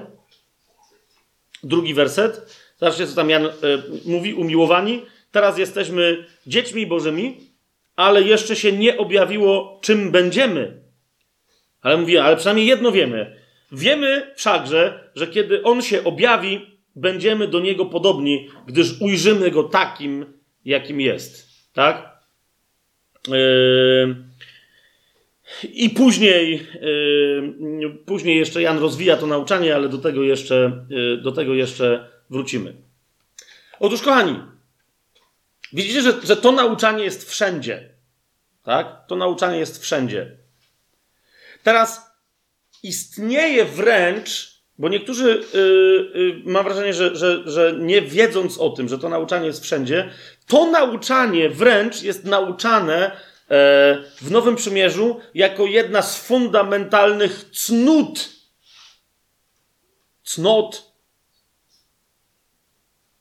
Jako, jed, jako fundamentalna cnota. Nie wiem, co się teraz zaplątałem tak dziwnie. Obok wiary i obok miłości. Tak? Jest to, że oczekujemy przyjścia Pana z nieba. Uważajcie, jest związane bezpośrednio z cnotą nadziei. Zauważcie, jak wiele dzisiaj w kościele mamy nauczania na temat wiary i na temat miłości. Jeszcze raz powtórzę, na temat wiary i na temat miłości. Na temat wiary i na temat miłości. Jak zapytasz kogoś o nadzieję, jakby wiecie, zaczyna się robić takie. Niektórzy wręcz mieszają nadzieję z wiarą, że wiecie, Wiara w coś oznacza, że mam nadzieję na to coś. Rozumiecie, o co mi chodzi? Spójrzcie, pierwszy do Koryntian, 13 rozdział. Yy, no bo to jest to, to miejsce, pierwszy do Koryntian, 13 rozdział. 13 werset. Mówi wyraźnie. Teraz trwają wiara, nadzieja, miłość. Te trzy, z nich zaś największa jest miłość. Przede wszystkim dlatego, że, że miłość nie ustanie. Tak? Wiara w pewnym momencie, no, może nie do końca ustanie, ponieważ wiara Jezusa jest czymś, co trwa wiecznie. No a okej, okay, ale ona jest częściowa. Nadzieja ustanie jeszcze raz. Dlaczego? Ponieważ nadzieja tu jest związana bezpośrednio nie z przyjściem Pana Jezusa, ale nadzieja jest, uważajcie na to, co powiem teraz, związana przyjściem Pana Jezusa. Ok, ktoś mi powie list do Hebrajczyków, siódmy rozdział. Nadzieja, przyjacielu, zobaczcie tam, siódmy rozdział, dziewiętnasty werset. Eee... Tak? Bo nadzieja jest konkretnym zjawiskiem, jeżeli, zwłaszcza jeżeli Paweł o tym mówi, ale nie tylko, jest konkretną cnotą, konkretną mocą, w której my mamy trwać. Tak? Zobaczcie, siódmy rozdział, dziewiętnasty werset o tym mówi. Prawo nie uczyniło niczego doskonałym, ale na jego miejsce została wprowadzona lepsza nadzieja, przez którą zbliżamy się do Boga. Jeszcze raz, Zwróćcie, zaraz wam pokażę, że na, nadzieja jest związana ze związaniem się z przyjściem Jezusa, tak? Paweł to mówi, zauważcie, że nadzieja jest czymś lepszym niż prawo, tak? Ale przeskoczmy dalej. E, to będzie dla niektórych może szokujące. Niektórzy, e, pamiętam kiedyś rozmowę z jednym człowiekiem, e, on mi powiedział, że że to czytał wielokrotnie i nigdy w życiu tego nie zauważył, tak? Bo co innego tam było bardziej ekscytujące. Ale otwórzcie sobie ósmy rozdział listu do Rzymian, 24, 25 werset. Patrzcie, co tam jest. W ogóle pierwsze zdanie 24 wersetu. Nadzieją bowiem jesteśmy zbawieni. Co się tu dzieje? A nie łaską? Przez wiarę? No dobra, przeczytajmy 24-25 werset w całości. Nadzieją, mówi Paweł, jesteśmy zbawieni. A nadzieja, którą się widzi, nie jest nadzieją, bo jakże ktoś może spodziewać się tego, co już widzi? Ale jeśli spodziewamy się tego, czego nie widzimy, to oczekujemy tego z cierpliwością. Tak? Znowu Paweł tutaj, oczywiście, jak zobaczycie dookoła, co się, co się dzieje, zacznie 23 werset. O jakiej to on nadziei mówi? O nadziei, zobaczcie, my sami w sobie wzdychamy, oczekując usynowienia. Czego? Odkupienia naszego ciała. Okay? Zbawieni jesteśmy w duchu. To zbawienie rozlewa się poprzez serce na naszą duszę, ale dopóki nie otrzymamy nowego ciała, dopóki nie powstaniemy w zmartwychwstaniu, dopóki, że tak powiem, w tym procesie zbawienie nie jest w nas wypełnione, ono się wypełni dopiero kiedy powstaniemy z martwych, tak? Do walki z ciałem, my będziemy o tym mówić więcej jeszcze na następnym e, naszym spotkaniu, ale do walki z ciałem, bo tam będzie więcej praktycznych przełożeń. Przyjście Chrystusa jest mi potrzebne do walki z ciałem. Śmierć, którą. Co mówi Paweł o wieczerzy? Teraz tylko tak wam wrzucę, wiecie, żeby, żeby, żeby tam gdzieś zadźwięczało że za każdym razem, kiedy spożywamy pamiątkę wieczerzy, co on mówi? Głosimy śmierć Jego, aż przyjdzie. Tak? W tym, to jest jedno z konkretnych praktycznych przełożeń, żebyśmy głosili śmierć oraz głosili przyjście. Tak? Pomiędzy tymi, którzy są zbawieni dzięki Jego zmartwychwstaniu. Tym, którzy nie są zbawieni, głosimy zmartwychwstanie, ale nasze bezpieczeństwo przed tym ciałem, które jeszcze nie jest nowe, tkwi w schronieniu się w śmierci Chrystusa, ok? I tkwi w nadziei na Jego powrót, ponieważ ta nadzieja jednocześnie żywi nas już nadchodzącym zmartwychwstaniem. Dobra, teraz się czuję jak jakiś yy, poeta, który trochę przesadził, ale to, co powiedziałem, naprawdę yy, tak brzmi. Okej, okay, dobra. Yy, i o tym w 24-25 wersecie to jest ta nadzieja, to jest nadzieja na odkupienie naszego ciała. ok?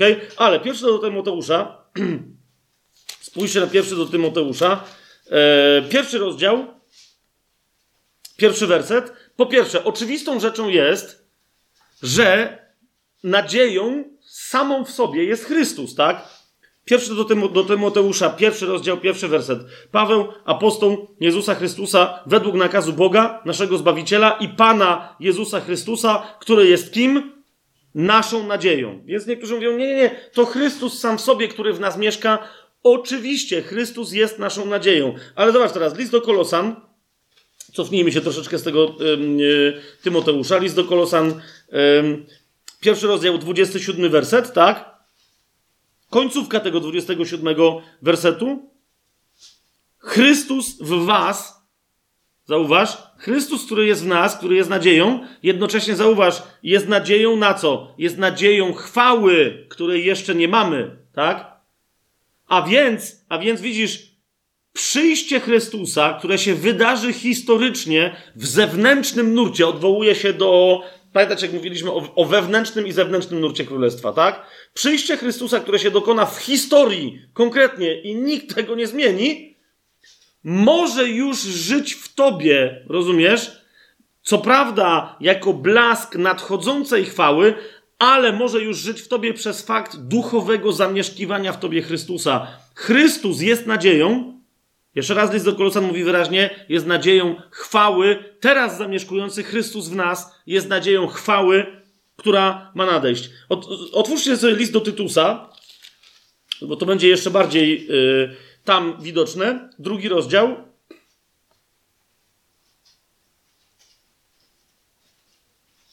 od 11, 11, 12, 13 werset, ok? I tam Paweł tym Tytusowi przypomina następującą rzecz. Objawiła się bowiem łaska Boga, niosąca zbawienie wszystkim ludziom. Czyli przychodzi łaska i co robi? Jeszcze raz, dobra nowina o Jezusie, zbawia, tak? I teraz co się dzieje? A potem poucza, tak? Pouczająca nas, abyśmy, wyrzekłszy się bezbożności i światowych porządliwości, trzeźwo, sprawiedliwie i pobożnie żyli na tym świecie, oczekując błogosławionej nadziei i chwalebnego objawienia się wielkiego Boga i Zbawiciela naszego Jezusa Chrystusa. Widzicie to? Jeszcze raz. Jezus w nas żyjący jest nadzieją chwały. Tak? On w nas, jaśniejąc tą nadchodzącą chwałą, tą obietnicą, buduje nadzieję, dzięki której jesteśmy w stanie w łasce nie tylko doświadczać zbawienia, ale też wyrzekać się bezbożności, światowych porządliwości, trzeźwo, sprawiedliwie i pobożnie żyć na tym świecie. Tak? Mamy świetną, dobrą nowinę wynikającą z żyjącego w nas Chrystusa, który świeci swoim nadchodzącym przyjściem. Mianowicie, że życie w pobożności na tym świecie, w sprawiedliwości, w trzeźwości, w kompletnym, radykalnym odcięciu się od porządliwości, od bożków tego świata jest możliwe, tak? Dlatego, dlatego list do Rzymian mówi nadzieją, bowiem jesteście zbawieni, tak? Krótko mówiąc, nie mając jeszcze pełnego zbawienia w ciele, możemy zwyciężać nad tym ciałem dzięki mocy nadchodzącego e, Chrystusa, dzięki mocy Jego powtórnego przyjścia. Staje się to e, jaśniejsze? Staje się to jaśniejsze teraz? Tak? Mam, mam, mam odbiór? Dobra, bo jak nie, to będziemy tu więcej się e, ten, zagłębiać, ale jak jest jasne, dobra, to przeskoczmy do pierwszego Piotra, bo moglibyśmy to jeszcze tam rozwijać, ale do pierwszego listu Piotrowego przeskoczmy. Pierwszy rozdział. Zobaczcie najpierw wersety 3 do 5.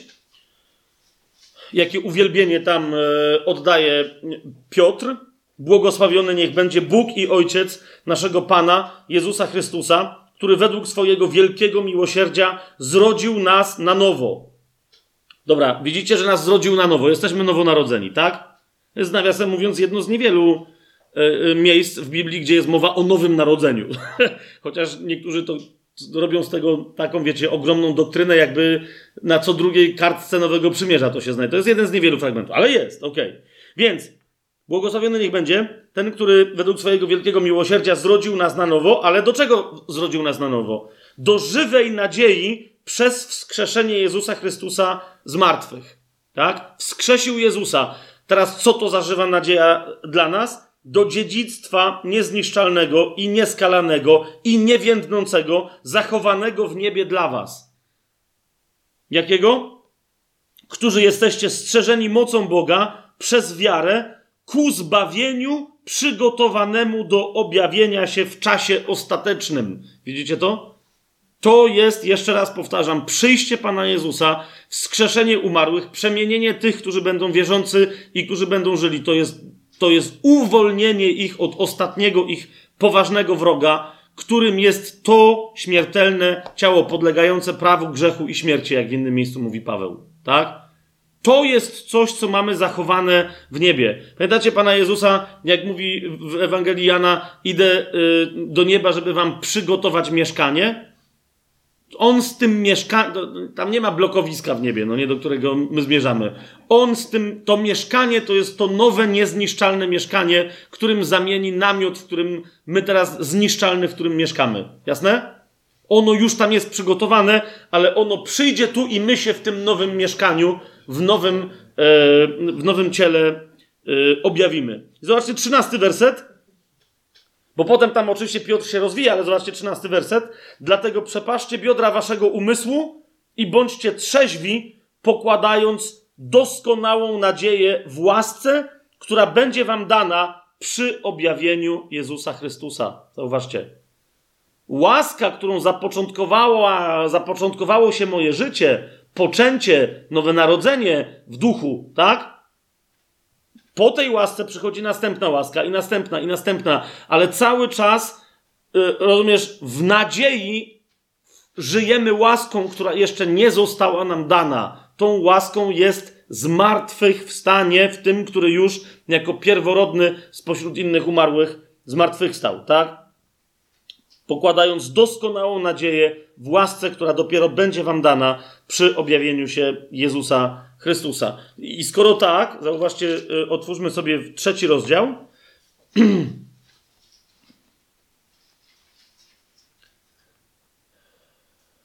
Piętnasty werset. Piotr, y, to co interesujące, nie mówi, że wszyscy E, muszą głosić Ewangelię. To nie znaczy, że nie mamy wszyscy być gotowi, żeby dawać świadectwo, tak? Ale co interesujące, jakoś Piotr tego bardzo nie akcentuje. Ale tu bardzo mocno akcentuje jedną rzecz. Zobaczcie. Pana Boga uświęcajcie w waszych sercach. I bądźcie zawsze gotowi udzielić odpowiedzi każdemu, kto domaga się od was uzasadnienia waszej nadziei, z łagodnością i bojaźnią. Tak? Jeszcze raz. Co jest naszą nadzieją? Chrystus w nas, nadzieja chwały nadchodzącej, tak? Naszą nadzieją jest ta ostateczna łaska, którą będzie zmartwychwstanie. My nie tylko mamy głosić zmartwychwstanie Jezusa, ale mamy głosić zmartwychwstanie wszystkich, tak? Wszystkich. I mamy głosić wyraźnie wszystkim ludziom, to ma być połączone z głoszeniem zbawienia w Chrystusie. Mamy głosić wyraźnie, że albo zmartwychwstaną pierwszym zmartwychwstaniem, pójdą pod Trybunał Chrystusa. Może się okaną, okaże, że są golasami, ale jak mówi pierwszy list do Koryntian, trzeci rozdział, będą zbawieni, chociaż tak jakby przez ogień. Pamiętacie, tak? Albo też zmartwychwstaną drugim zmartwychwstaniem, a wtedy grozi im yy, druga śmierć, a ta śmierć jest śmiercią wieczną, tak? I teraz to na pewno musimy głosić, skoro Piotr mówi, że mamy być też gotowi, bo skoro to ogłosimy, to on mówi, to też bądźcie gotowi do tego, żeby obronić tę nadzieję, która w was jest, tak? Nadzieję na pierwsze zmartwychwstanie, po prostu, tak? A nie ogólnie nadzieję na, na niebo czy na coś. Nadzieja ma bardzo konkretną ym, tutaj definicję. Zresztą wróćmy do tego pierwszego Jana, yy, do pierwszego Jana, do tego trzeciego rozdziału. Zobaczcie. Trzeci rozdział, drugi werset. Umiłowani, teraz jesteśmy dziećmi Bożymi, ale jeszcze się nie objawiło, czym będziemy. Bo wiecie, my wiedząc, że zmartwychwstaniemy, my nadal, i że będziemy podobni do Jezusa, my nadal nie wiemy do końca, co to oznacza. Tak? Ale samo rozważanie tego faktu, zobacz, co, co się dzieje, patrz.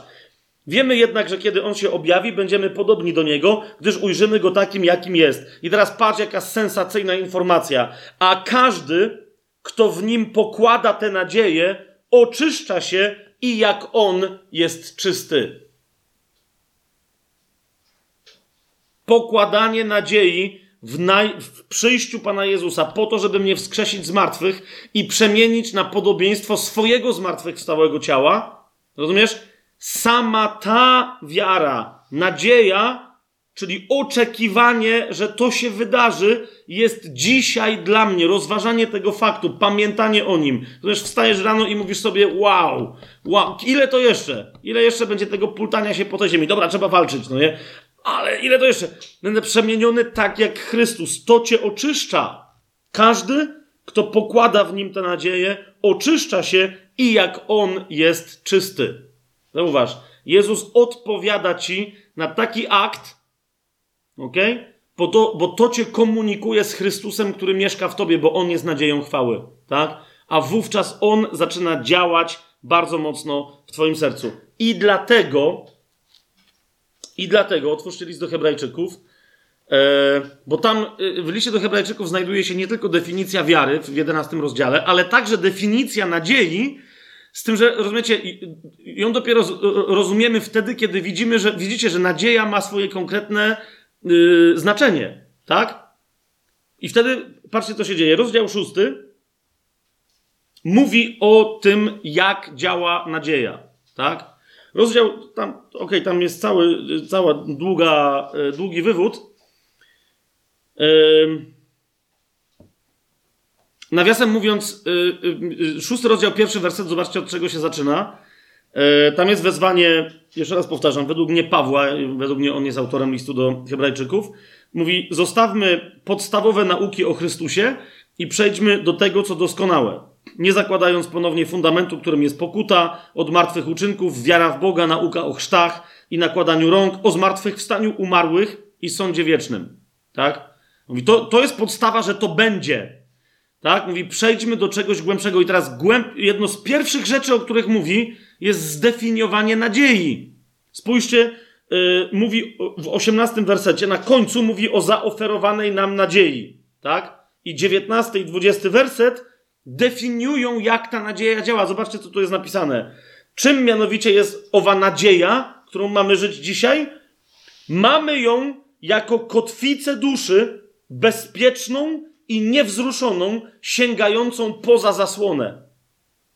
Gdzie jako poprzednik wszedł dla nas Jezus, stawszy się najwyższym kapłanem na wieki według porządku Melchizedeka. Dlatego, rozumiecie, dlatego w wielu chrześcijańskich e, katakumbach i tak dalej, w wielu miejscach przez, przez wieki, tak?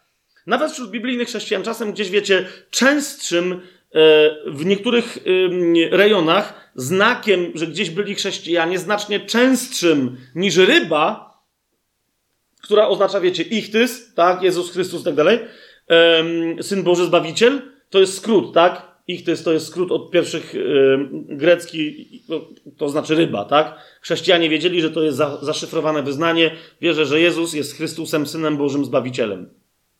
Ale w wielu miejscach oznaką, wiecie, że to jest miejsce spotkania się chrześcijan, była kotwica, a nie, uwaga, kotwica, a nie ryba. Tylko uwaga, uwaga teraz, o, o czym powiem. Ta kotwica była narysowana do góry nogami.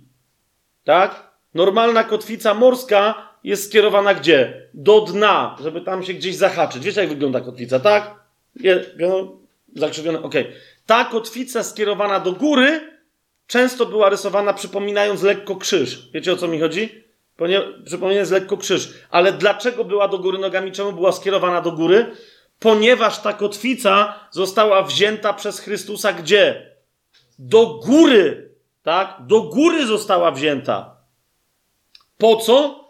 Po to, żeby on mógł nas, my tego nie robimy, my się przywiązujemy na dole liną, tak? Na tym polega nadzieja. Ja na dole przywiązuję się liną. On na górze, rozumiecie, to jest bardziej, to nie jest kwestia, to nie jest kotwica,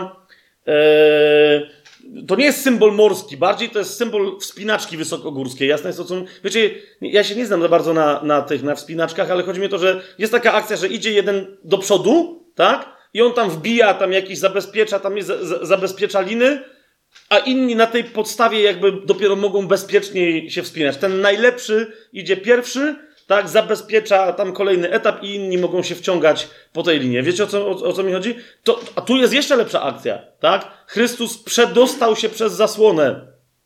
Tak? Jeżeli zasłona na ziemi oddzielała święte świętych od całej reszty rzeczywistości, a to był tylko cień tej świątyni, która jest w niebie, to przez jaką zasłonę Jezus się przedostał? Do sali tronowej, do Ojca, tak? I teraz on tam, rozumiecie, przez krzyż, on tam założył kotwicę. Ona tam jest wbita i powiedz mi, kto ją może ruszyć. Powiedz mi, kto ją może ruszyć. Nikt jej nie może ruszyć. Tak? Ponieważ tam siedzi ojciec, który posłał swojego syna nie po to, żeby potem zmienić zdanie, i tam siedzi syn, który nie po to oddawał swoje życie, żeby potem nas oskarżać, zrzucając tę kotwicę na ziemię i mówiąc, żartowałem. Okej? Okay? Jeden z ważnych elementów w dyskusji o tym, czy zbawienie jest pewne, czy nie, jeden z ważnych elementów tej dyskusji to rozważenie kwestii nie wiary lub niewiary, ale rozważenie kwestii, jakie znaczenie ma nadzieja. A zobaczcie jeszcze raz, co tu jest napisane. Zaoferowano nam nadzieję, którą mamy jako kotwicę dla duszy. Jaką kotwicę? Bezpieczną i niewzruszoną sięgającą poza zasłonę, gdzie jako poprzednik wszedł dla nas Jezus. I potem z całej reszty e, listu do Hebrajczyków jasno wynika, że on, będąc kapłanem według porządku Melchizedeka, no pamiętacie, mówiliśmy ostatnio o Jezusie jako arcykapłanie, między innymi po to, tak? To pamiętacie, według zupełnie innego porządku, nie oskarżającego jak, jak pod prawem Mojżesza, ale wybawiającego, według tego porządku jest tym, który złożył ofiarę raz na zawsze, która skutecznie oczyszcza z wszelkiego grzechu. Także Pan mówi: Więcej waszych grzechów nie wspomnę. Tak?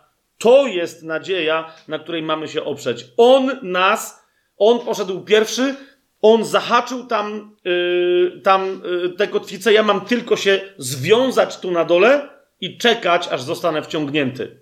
Nawiasem mówiąc, nie wiem, czy słyszycie, to jest dosłownie, to jest dosłownie, tak, yy, oczekiwanie na pochwycenie.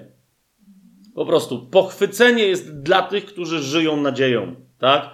Bo wszyscy zostaną pochwyceni i zostaną wzięci do, w górę na obłoki do Pana. Słyszycie to? Słyszycie, co, co się tu dzieje? Genialna, genialna rzecz. Um... I, dlatego, I teraz zauważcie, bo jeszcze jak już jesteśmy w tym szóstym rozdziale, tylko na jedno e, wam zwrócę uwagę. Patrzcie na jedenasty werset. Tak? To jest wezwanie do nas. Naprawdę, to nie, rozumiecie, ja tu nie wymyślam żadnych historii. To jest jasne wezwanie. Jak już zostawicie podstawowe rzeczy, już wszystko wiecie, te, te o których yy, jest mowa w pierwszym, drugim wersecie, to on mówi, patrz, pragniemy, aby każdy, no i każda z was okazywał tę samą gorliwość, żebyście mieli pełnię nadziei aż do końca. To nie jest żart, rozumiecie? Gorliwość jest związana właśnie z tą nadzieją. I tak będę wciągnięty, tak? I tak będę pochwycony. Pan mnie i tak weźmie, ponieważ i tak mnie kocha, tak? Ale z czym ja zostanę tam do niego wzięty? Kapujesz? Ja mam tutaj obwiązaną linę i mam do wykonania rzeczy tutaj na ziemi. Pa Paweł w pewnym momencie pisze, chyba też do Tesaloniczan, mówi, że wy jesteście moją koroną. Wy jesteście chwałą, za którą ja dostanę koronę. Wiecie o co mi chodzi, tak? To, to, to jest on obwiązany liną, rozumiecie, lata i tą liną dzieli się z innymi i innych przywiązuje, tak? Im więcej osób nawrócisz przy, przez świadectwo, przez głoszenie, przez posługę w kościele, która doprowadzi do tego, że, że więcej ludzi świadomie pójdzie na zewnątrz, tym, tym im więcej, rozumiesz, tym im więcej ludzi ci się doczepi do tej, do tej liny, bardzo dobrze, do tej twojej liny. Jeszcze jak ich nauczysz tej nadziei, tak że oni do swojej liny będą wciągać następnych. Pan Jezus jest silny, tak? Naprawdę dźwignie całą ludzkość bez problemu. I tych, co będą żyli, i wszystkie te miliony ludzi, których wskrze... Nie wiem, czy będą akurat miliony tych, którzy... Bo z jakiegoś powodu pismo Juda mówi o tysiącach świętych, którzy będą szli z Panem Jezusem. Mam nadzieję, że, że to Duch Święty tak po prostu zażartował, żeby nas pobudzić do działania. No nie? Ale no nie wiem, czy to będą miliony. A więc widzicie, pragniemy, aby każdy z Was okazywał tę samą y, gorliwość. I teraz w tym kontekście dopiero zobaczcie objawienie 22 rozdział. Właśnie w tym kontekście, tak? Po prostu 22 rozdział, 17 werset. Nawet 16 werset. Ja, Jezus, posłałem mojego anioła, aby wam świadczył o tym w kościołach. Ja jestem, ja jestem korzeniem i potomkiem Dawida, jasną gwiazdą poranną wschodzącą. A duch i oblubienica mówią: przyjdź. A kto słyszy, niech powie: przyjdź. A kto pragnie, niech też przyjdzie. A kto chce, niech darmo weźmie wodę życia. Dwudziesty werset na, takie, na taką modlitwę Pana Jezusa odpowiedź, od, odpowiedź jest wciąż taka sama. Tak mówi ten, który zaświadcza o tym. Zaprawdę przyjdę wkrótce. I kiedy słyszysz, jak Jezus na Twoją modlitwę przyjdź, Panie Jezu, Maranata, słyszysz, jak On odpowiada, zaprawdę przyjdę wkrótce, masz odpowiedzieć Amen, o tak, przyjdź, Panie Jezu. Rozumiesz, to jest cały dialog. Jest cały dialog. Przyjdź, Panie Jezu, przyjdę wkrótce. Amen, halleluja, to przyjdź. No to mówię, że przyjdę wkrótce. Amen, tak, przyjdź, przyjdę niebawem. Halleluja. To jest cała dyskusja. Ale jeszcze raz, wręcz naprawdę, jeżeli ktoś z Was teraz czuje się pobudzony, poruszony przez ducha, wejdź kiedyś w taką modlitwę. Po prostu. Na, na, dokładnie w taką, tak? Usłysz, jak Jezus ci odpowiada, że przyjdzie i na to wołaj, żeby przyszedł. I usłysz. Zobacz, co się potem będzie działo. Niekoniecznie, co się będzie działo na tej modlitwie, chociaż myślę, że może być ciekawie, ale co się będzie działo po tej modlitwie. ok? Jak masz czasem problem i mówisz, nie wiem, do czego mnie duch prowadzi, jakąś taką oziębłość mam, Zawsze, kiedy się modlisz, przyjść, Panie Jezu, jesteś w samym sercu modlitwy Ducha Świętego. Rozumiesz? Zrób sobie przerwę na chwilę na mm, cieszenie się Ojcem i razem z Duchem wołaj Ojcze, a potem wróć i mów przyjdź, Panie Jezu. I słuchaj, jak On Ci odpowiada. Przyjdę. Przyjdę, Synu. Przyjdę, córeczko.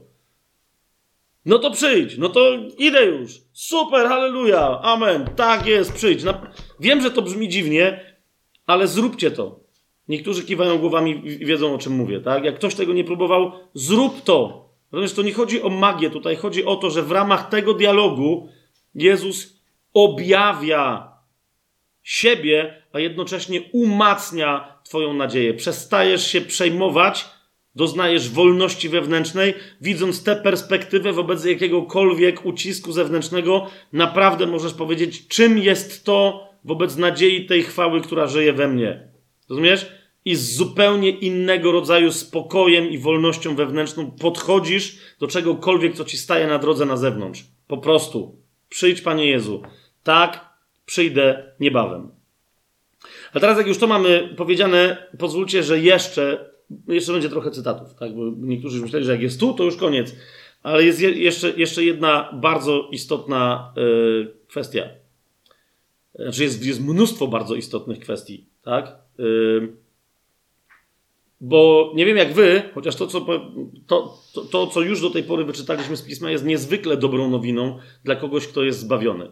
Tak? Ale to, to, to jest dopiero czubek góry, od tego się wszystko zaczyna. To jest naprawdę czubek góry lodowej dobrej nowiny związanej z nadejściem Pana Jezusa i Królestwa, w którym będą żyć święci, które święci odziedziczą na zawsze. Tak? Niemniej yy, to, co nas interesuje, to jest jak się nam przekłada to wszystko na tutaj życie. Chciałbym Wam zwrócić uwagę na pewien aspekt, bo to, to jest nadzieja. To myślę, że to, to było jasne teraz, tak? Ale teraz chciałbym Wam zwrócić na pewien aspekt niezwykle istotny nadchodzenia Pana Jezusa, który jest związany z mocą naszej modlitwy. Dzisiaj tego za daleko nie pociągniemy, dopiero to będzie następne spotkanie. Niemniej dzisiaj chcę Wam pokazać pewien aspekt, właśnie, być może na tyle decydujący, że, że być może twoja, twoja modlitwa właśnie nie działa tak, jak powinna, ponieważ tego aspektu ci brakuje. Spójrzmy sobie Ewangelię Mateusza, 26 rozdział. Bardzo ważna rzecz. Ci, którzy, którzy wiedzą o tym i żyją tym, żyją doświadczając mocy, a ci, którzy żyją w niewiedzy w tym aspekcie, dlatego właśnie, nie, no właśnie, dlatego, dlatego szukają mocy wynikającej z obecności Jezusa gdzieś tam po omacku i w dziwnych okolicznościach. Ewangelia Mateusza, 26 rozdział. od 38 wersetu do 41 bym chciał przeczytać. Potem sobie zobaczcie cały szerszy kontekst. Ale to jest historia Jezusa e, w, e, w ogrodzie oliwnym w Getsemane, tak? I teraz Jezus powiedział do, do Piotra, do. Dobra, okej, okay, od 36 wersetu, tak? Wtedy Jezus przyszedł z nimi na miejsce zwane Getsemani i powiedział do uczniów: Siądźcie tu, a ja tymczasem odejdę tam i będę się modlił. Ale tym uczniom, którym kazał siąść, z nich wziął trzech. Tych, co zazwyczaj, tak? Czyli Piotra, Jakuba i Jana. A wziąwszy ze sobą Piotra i dwóch synów Zebedeusza, dalej, zaczął się smucić i odczuwać udrękę. Wtedy, kiedy się to w nim zaczęło, Jezus powiedział do nich: Smutna jest moja dusza aż do śmierci. Zostańcie tu i czuwajcie ze mną. I teraz chcę Wam zwrócić uwagę na to słowo, bo o czuwaniu będziemy mówić, ok? Że Jezus nie żąda od nich, żeby się modlili. Jeszcze raz. Tak? To jest jeden z pierwszych. Będziemy mówić więcej o czuwaniu jaki to ma związek e, z życiem, powrotem Pana Jezusa na ziemię, tak? Ale tu zauważcie, Jezus chce od nich, żeby czuwali. On powiedział, ja się będę modlił, ale wy czuwajcie. Zostańcie tu i czuwajcie ze mną. A odszedłszy trochę dalej, upadł na twarz i modlił się, mówiąc, mój ojcze, jeżeli to możliwe, niech mnie ominie ten kielich. kielich. Jednak niech się stanie nie jak ja chcę, ale jak ty. Potem przyszedł do uczniów i zastał ich śpiących i powiedział do Piotra: Czy nie mogliście przez jedną godzinę czuwać przy mnie? Lub też w niektórych tłumaczeniach będzie czuwać ze mną. Nie wiem, czy widzicie, tak? Jezus im nie wyrzuca, że się nie modlili, tylko, bo, bo nie, on nie powiedział, że mają się modlić tak jak on. ale żeby nie spali, dosłownie, tak? Żeby czuwali, żeby nie spali. I teraz dodaję 41 werset. Czuwajcie i módlcie się, abyście nie ulegli pokusie. Duch wprawdzie jest ochoczy, ale ciało słabe. Tak? Zauważcie, mamy do czynienia znowu. Pan Jezus tutaj praktycznie, nie przez nauczanie, tak jak później Paweł, ale praktycznie pokazał im duch w tobie. Jeżeli masz ducha, to znaczy, że jesteś osobą zbawioną. Duch w tobie jest ochoczy, bo ma świętość w sobie. Duch się nie może smucić. Możesz go ty zasmucić przy pomocy swojego ciała, jak się od niego odwrócisz. Tak? Ale, ale ciało, dopóki nie dostaniemy nowego ciała, które będzie duchowe, to ciało jest ciałem podlegającym prawu, jeszcze raz powtórzę, grzechu i śmierci. I to ciało jest oziębłe, to ciało jest słabe, to ciało ciągnie do ziemi. Tak? Teraz widzisz, Jezusa ciało czuwało, jego duch się modlił, mimo że jego dusza była smutna. Nie wiem, czy pamiętacie, on powiedział, bo to jest trzeci aspekt, tak? Duch, dusza, ciało. O tym jeszcze będzie. Jeszcze spokojnie. Nie, nie dzisiaj, ale to jeszcze będzie, tak? Jeszcze do tego wrócimy. To jest ważne rozróżnienie. Jeżeli człowiek, który jest nieduchowy, albo raczej słucha ciała niż ducha, jeżeli jego dusza się zasmuci, to reaguje jak? Tak jak ci uczniowie, tak? Zasypia ze smutku. Eee, tutaj akurat e, tego chyba nie mamy, ale jest w innym fragmencie powiedziane, że oni się, że oni posnęli ze smutku, tak? Gdzie indziej Słowo Boże wyraźnie o tym mówi, że smutek ich duszy, który udzielił się im z duszy Jezusa, doprowadził ich ciała do uśnięcia w związku z tym cała reszta też nie działała, tak? U Jezusa Dusza jest poddana duchowi, więc niezależnie od tego, że dusza się smuci, on ma moc powiedzieć nie tak jak ja chcę, ale tak jak ty, a jego ciało nie ma nic do gadania. Nawet jak później Łukasz opisze, że w tym momencie Jezus w ciele, jego ciało, rozumiecie, jest, doznaje tak śmiertelnej trwogi, że zaczyna się w tym momencie pocić krwią, a jednak dusza Jezusa, która jest smutna, nie poddaje się ciału i nie szuka tam pocieszenia, ale jest pocieszona przez Ducha Świętego, który działa na ducha Jezusa i w duchu Jezusa. Zwrócę Wam też uwagę, sami sobie to, jeżeli kogoś to teraz dotyka, tu albo z tych, którzy tego słuchają, yy, jakkolwiek, tak? To, to, to, to, sami sobie przestudiujcie, ci, których to porusza yy, yy, ten fragment. To właśnie Jezus tu podsumowuje, nie wiem, czy to zauważyliście, że co prawda było trzech uczniów, Piotr, Jakub i Jan, synowie Zebedeusza, ale mówiąc do nich, Spójrzcie na 40 werset, potem przyszedł do uczniów, zastał ich śpiących i powiedział do kogo? Do Piotra, mimo że w liczbie mnogiej, czy nie mogliście przez jedną godzinę czuwać ze mną? I potem w 41 wersecie mówi: Czuwajcie i módlcie się, abyście nie ulegli pokusie. Zobaczcie, jaki jest kontekst tego, co Jezus mówi. 33 werset. Po prostu cofnijcie się troszeczkę, tak? A Piotr odezwał się do niego choćby się wszyscy zgorszyli z Twojego powodu, ja się nigdy nie zgorszę. I w 35 wersecie odpowiedział mu Piotr: Choćbym miał z Tobą umrzeć, nie wyprę się Ciebie. Podobnie mówili wszyscy, mówili wszyscy inni uczniowie. Tak? W tym kontekście, spójrzcie, 40 werset, Piotrowi, który mu powiedział: Umrę z Tobą, a Pan Jezus mówi: mhm, A jednej godziny nie mogliście ze mną czuwać? Ba, i, I dlatego dodaje: czuwajcie i módlcie się, abyście nie ulegli pokusie.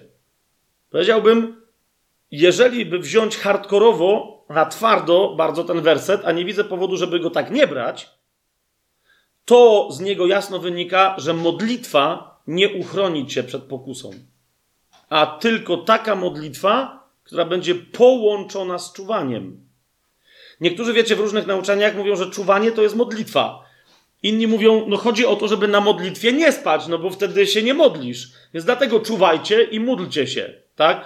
No okej, okay, ale jeżeli jedno zakłada drugie, to po co by Pan Jezus to lepiej? Bo by powiedział, módlcie się, tak? No, jak ktoś się modli, to znaczy, że nie śpi. Czemu powiedział, czuwajcie i módlcie się? Czemu tak powiedział? Y, otwórzcie pierwszy do Koryntian, Bo wiecie, te, ty, w innych Ewangeliach tego nauczania o czuwaniu jest więcej, ale na jeden konkretny aspekt tu chcę zwrócić uwagę. Najpierw do pierwszego do Koryntian przeskoczmy. Zauważcie, że to jest wezwanie, z, z, którym także e, nauczanie, e, że tak powiem, listów apostolskich się mierzy, tak? Że czuwanie jest czymś bardzo istotnym i różni się od modlitwy. Jeszcze raz powtarzam, być może modlitwa może być czymś sennym, jeżeli nie jesteś w postawie czuwania. Zobaczcie, 16 rozdział pierwszego do Koryntian, 13 werset. Spójrzcie, co jest tam napisane. Czuwajcie. Po prostu jest konkretne wezwanie. Czuwajcie. Dalej, trwajcie w wierze. Dalej, bądźcie mężni. Dalej, umacniajcie się. Wszystko, co czynicie, czternasty werset, niech się dzieje w miłości. Ale zaczyna się od bardzo konkretnego wezwania. Jeszcze raz, to nie jest jedyne. Tutaj tylko wam pokazuję jako przykład. Czuwajcie. Tak? 16 rozdział, 13 werset. Paweł, którego nie było w tamtej sytuacji w Getsemani, tak? Co prawda w innym miejscu mm, w listach do Koryntian sugeruje, że mógł znać i że znał Jezusa według ciała, tak? Ale chodzi mi o to, że, że no tam go nie było, tak? List do Kolosan sobie otwórzmy. Yy, no i to, to będzie myślę, że dosyć jasne. Czwarty rozdział, drugi werset, spójrzcie. Tam Paweł, y, no niektórzy wciąż mówią, że no czuwajcie, czyli módlcie się. No jeszcze raz, no nie. Rozdział czwarty, drugi werset, zobaczcie co tam mówi Paweł. Trwajcie w modlitwie, czuwając na niej z dziękczynieniem. Twoja modlitwa ma być wypełniona czuwaniem z dziękczynieniem. Widzicie to? Czuwając na tej modlitwie z dziękczynieniem. Pierwszy Piotra sobie jeszcze otwórzmy.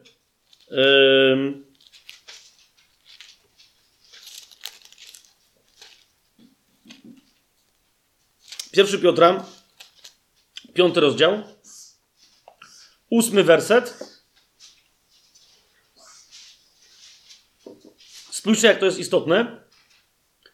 Bądźcie trzeźwi. Piotr dokładnie to samo nauczanie. Bądźcie trzeźwi, czuwajcie. Dlaczego? Bo wasz przeciwnik, diabeł, jak lew ryczący, krąży szukając, kogo by tu pożreć. Przeciwstawiajcie się mu, mocni w wierze, wiedząc, że te same cierpienia są udziałem waszych braci na świecie. Zobaczcie, co się dzieje. Bądźcie trzeźwi, czuwajcie, dalej przeciwstawiajcie się diabłu, mocni w wierze. Tak? A pamiętacie, co było napisane w pierwszym do Koryntian 16-13. I jeszcze raz tam, yy, tam zerknijmy, bo to pamięć jest zawodna. Tak? Pierwszy do Koryntian 16, 13. Czuwajcie, trwajcie w wierze, bądźcie mężni, mężni, umacniajcie się. Widzicie? Jak spójne, to jest to samo nauczanie, nieco inaczej wyrażone. Tam Piotr jest konkretniejszy i mówi, że tu chodzi o walkę z szatanem, tak? A pamiętacie, co powiedział Pan Jezus? Czuwajcie i módlcie się, abyście co? Nie ulegli pokusie. Bo duch wprawdzie ochoczy, masz ducha. I mnie zawsze, aż dopóki co się nie stanie. Tak? Aż dopóki nie przyjdzie pokusa. I wtedy, a jeszcze potem, jeżeli w wyniku pokusy dojdzie do upadku, yy, czekaj, coś mi się teraz przypomniało. Yy, to myślę, że może być yy, bardzo pomocne. Jakuba sobie otwórzmy. My o, wiecie, pokusach i walkach z nimi i tak dalej będziemy mówić więcej. Ale E, chciałem, e, e, rozumiecie, do tego stopnia czuwanie jest ważne, jako potrzebne do walki z pokusą, że Jakub uważa, że powinniśmy chcieć pokus, żeby je zwyciężać, żeby w ten sposób nauczyć się czuwania. się patrzy na mnie i mówi, co w ogóle, teraz dopiero będzie, jak niektórzy mnie złapią, czy my, ale sprawdźcie, rozdział pierwszy, drugi werset, werset, może, może przesadziłem, że powinniśmy chcieć pokus, tak? Ale zdecydowanie powinniśmy się, przegiąłem, to przegiąłem, ale powinniśmy się z tego cieszyć w momencie, kiedy one przychodzą. Widzicie, dla Jakuba każdy rodzaj próby jest de facto pokusą, żeby, wiecie, żeby pójść na kompromis, żeby, tak? I stąd y, to tłumaczenie tutaj mamy w liście Jakuba, pierwszy rozdział, drugi werset. Poczytujcie to sobie za największą radość, moi bracia, gdy rozmaite próby przechodzicie, wiedząc, że doświadczenie waszej wiary wyrabia cierpliwość. Otóż, kochani, te próby tutaj to są pokusy, właśnie. Tak? To jest takie tłumaczenie. Jest mowa o, um, o um, próbach, ale tutaj idzie absolutnie o um, pokusy. Tak? Zwycięż, jeżeli już nad ciebie przychodzi próba, która zawsze próba, nieważne co to by było, tak? Pokusa cię próbuje, próba cię kusi. Zawsze do tego, żeby się odwrócić od Boga, pójść na kompromis z czymś, niekoniecznie, e, niekoniecznie e, żeby upaść, tak? Ale jeszcze więcej o pokusach będziemy mówić e, nie dzisiaj. Nie dzisiaj. Zobaczcie dwunasty werset, co tam jest napisane. Błogosławiony człowiek, który znosi próbę. Błogosławiony człowiek, który znosi próbę, bo gdy zostanie wypróbowany, otrzyma koronę życia, którą obiecał Pan tym, którzy go miłują. Czuwanie jest, jest sposobem i modlitwa jest sposobem na pokonanie wszelkiej pokusy, wszelkiej próby, na wyjście z niej zwycięską ręką i obron, przynajmniej obronną, tak? I teraz, kiedy wychodzimy z pokusy, jest, robimy się cierpliwsi, mocniejsi, możemy stanąć do walki z jeszcze większymi demonami, zwierzchnościami, e, możemy dost, mamy w łapie cięższy młot do rozwalania większych, straszniejszych twierdz demonicznych i dzieł diabła na tej ziemi. Znaczy, dlatego poczytujcie, poczytujcie to sobie za największą radość, moi bracia, gdy rozmaite próby przechodzicie. Tak? Ale teraz, yy, i to, teraz to jest jeden z elementów dobrej nowiny o królestwie. Kapujecie, że nawet kiedy wchodzisz w próbę, w pokuszenie, kiedy wchodzisz w trudność i, i po prostu idziesz przez smołę, po kolana, po, po, po pachy w smole, tak? Dlaczego ty ma, skąd tam się ma brać radość? Co może spowodować, żeby, żebyś była w stanie, czy żebym, żebyś był w stanie, żebym ja był w stanie poczytać to sobie za radość? Skoczmy do objawienia jeszcze. I, I to się nam naprawdę zacznie rozjaśniać. Objawienie, trzeci rozdział.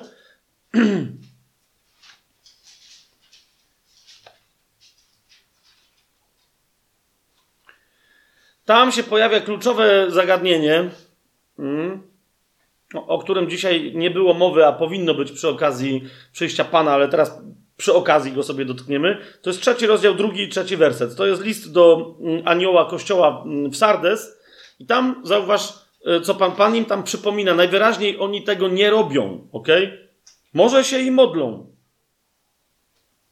Tak? Może i działają. Spójrzcie, co jest napisane w pierwszym wersecie. Znam Twoje uczynki, że masz imię, które mówi, że żyjesz, ale jesteś martwy. Jaka jest rada Pana Jezusa? Żeby co w związku z tym? On mówi, bądź czujny, drugi werset, i utwierdź, co pozostało, a co bliskie jest śmierci. Nie uznałem bowiem Twoich uczynków za doskonałe przed Bogiem. I dalej, pamiętaj zatem, jak otrzymałeś i usłyszałeś, i strzeż tego, i pokutuj. I, pamiętaj zatem, jak otrzymałeś i usłyszałeś, i strzeż tego i pokutuj. Jak otrzymałeś i usłyszałeś, o co chodzi? O przyjęcie wiary, o doświadczenie zbawienia, tak? No i pamiętaj, jak usłyszałeś, co ci było głoszone, tak? I teraz jeszcze raz Pan Jezus mówi, przypomina o, o czym, że czuwanie, i tu pierwszy raz dostajemy bardzo konkretną informację, czuwanie zawsze jest związane z pamięcią o tym, że Jezus nadchodzi. Zobacz, jeżeli czuwać nie będziesz, przyjdę do ciebie jak złodziej, a nie będziesz wiedział, o której godzinie przyjdę do ciebie.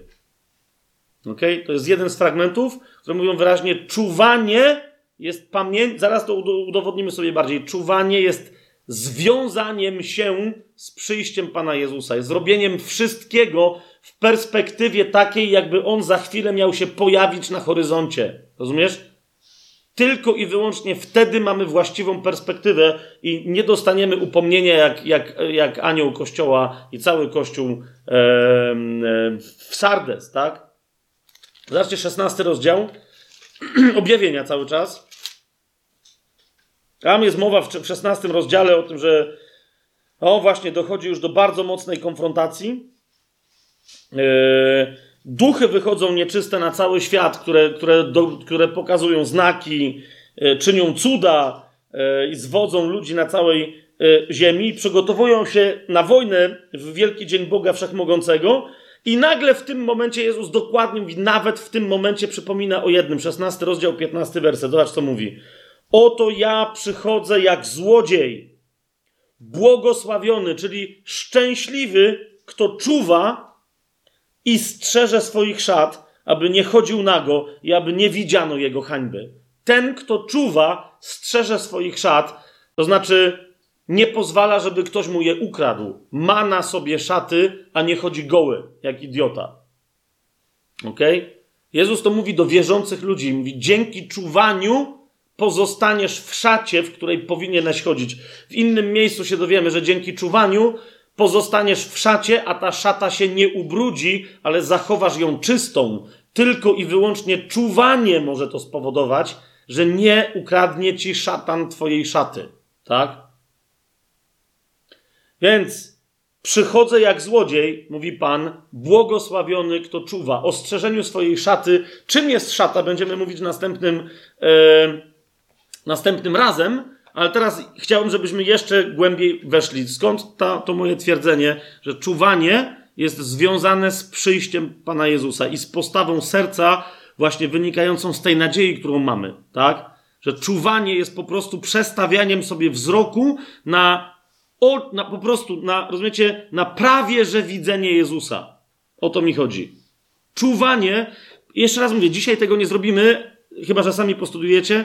Praktyczne aspekty czuwania i inne tam historie będą na następnym spotkaniu, bo te dobrą no, nowinę o Królestwie będziemy rozwijać. Ale jeszcze raz, czuwanie, najprościej rzecz ujmując, jest takim życiem, takim patrzeniem w wierze na cały świat, ok? Jakby dosłownie za chwilę na horyzoncie miał się pojawić Pan Jezus. Dosłownie w każdym momencie Twojego życia. Staje ktoś przed Tobą na ulicy, tak? Spieszysz się, jesteś już zmęczony, zmęczona, coś tam się działo. Jest dwudziesta któraś, dwudziesta pierwsza, dwudziesta czwarta, nie wiem, trzecia nad ranem, tak? Chcesz się wreszcie położyć spać. Staje ktoś przed tobą, zaczyna się gadka i ty czujesz w sercu, co chcesz bardzo mocno odepchnąć, ale czujesz to w sercu, że trzeba z tą osobą rozmawiać. Jeszcze raz, co pozwoli ci trzeźwo spojrzeć na tę sytuację? Wyobraź sobie tą jedną prostą rzecz. Za trzy minuty przyjdzie Pan Jezus. Nie, nie rozumiesz, nie z końcem świata. Przyjdzie po ciebie. Jak chcesz, żeby cię zastał? Idącego do łóżka, bo mówisz sobie, już wiele dzisiaj się napracowałem. Wiesz o co mi chodzi? Co teraz mówię? Czy chcesz raczej, żeby cię zastał pracującego w oczekiwaniu na jego przyjście? Okej, okay, udowodnijmy to sobie. Otwórzcie Ewangelię Marka. Jeszcze raz mówię, my teraz idziemy naprawdę troszeczkę po łebkach. E, jeżeli ktoś chce bardziej zgłębić ten temat, no to po prostu to, to pokazuję wam konkretne fragmenty, z których można znaleźć inne fragmenty i, i to studium sobie pogłębić, ale otwórzmy sobie Ewangelię Marka, 13 rozdział. Ym.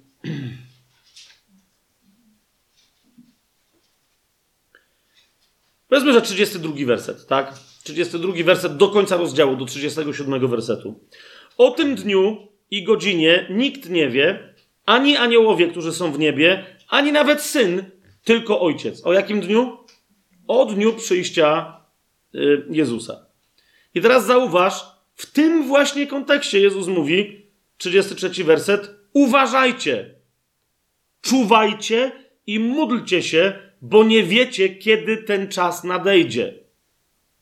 I teraz zauważ, yy, 34 werset. Syn człowieczy bowiem jest jak człowiek, który wyjeżdżając zostawił swój dom, dał władzę swoim sługom i każdemu jego pracę, a odźwiernemu nakazał czuwać.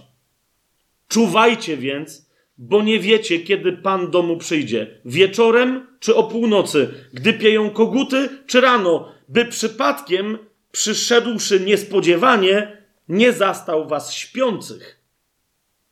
I znowu Jezus wiedział, że w innych miejscach to nauczanie się rozwinie, ale jeszcze raz po tym wszystkim podkreśla, mówi: Rozumiesz, jak ja stąd odejdę, najważniejsza rzecz, jaka Ciebie interesuje jako zbawionego albo jako zbawioną przeze mnie, to jest to, że ja wrócę. A więc też najważniejsza rzecz wraz z modlitwą, rozumiesz, jaką masz żyć, to jest czuwać to znaczy czekać na moje przyjście. 36 werset, by przypadkiem Pan, przyszedłszy niespodziewanie, nie zastał was śpiących. I dlatego 37 werset, a to, co wam mówię, mówię wszystkim. Czuwajcie. Ale widzicie, kontekst jest jasny. Czuwajcie to znaczy czekajcie na moje przyjście. Nie śpijcie.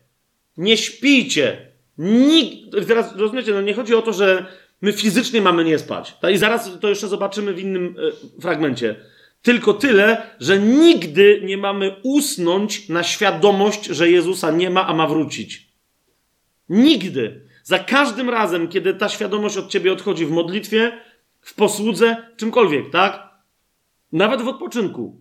Bo teraz ja nie mówię, że, że sługa Boży czy, czy, czy, czy służebnica Boża nie mogą sobie odetchnąć. Ale nawet wtedy, okej, okay, jedyne co ci przyniesie pokój, że to jest dobre odetchnięcie i dobry odpoczynek, to będzie jakie odetchnięcie? Odetchnięcie, w ramach którego masz świadomość. Jeżeli w tym momencie przyjdzie Pan Jezus,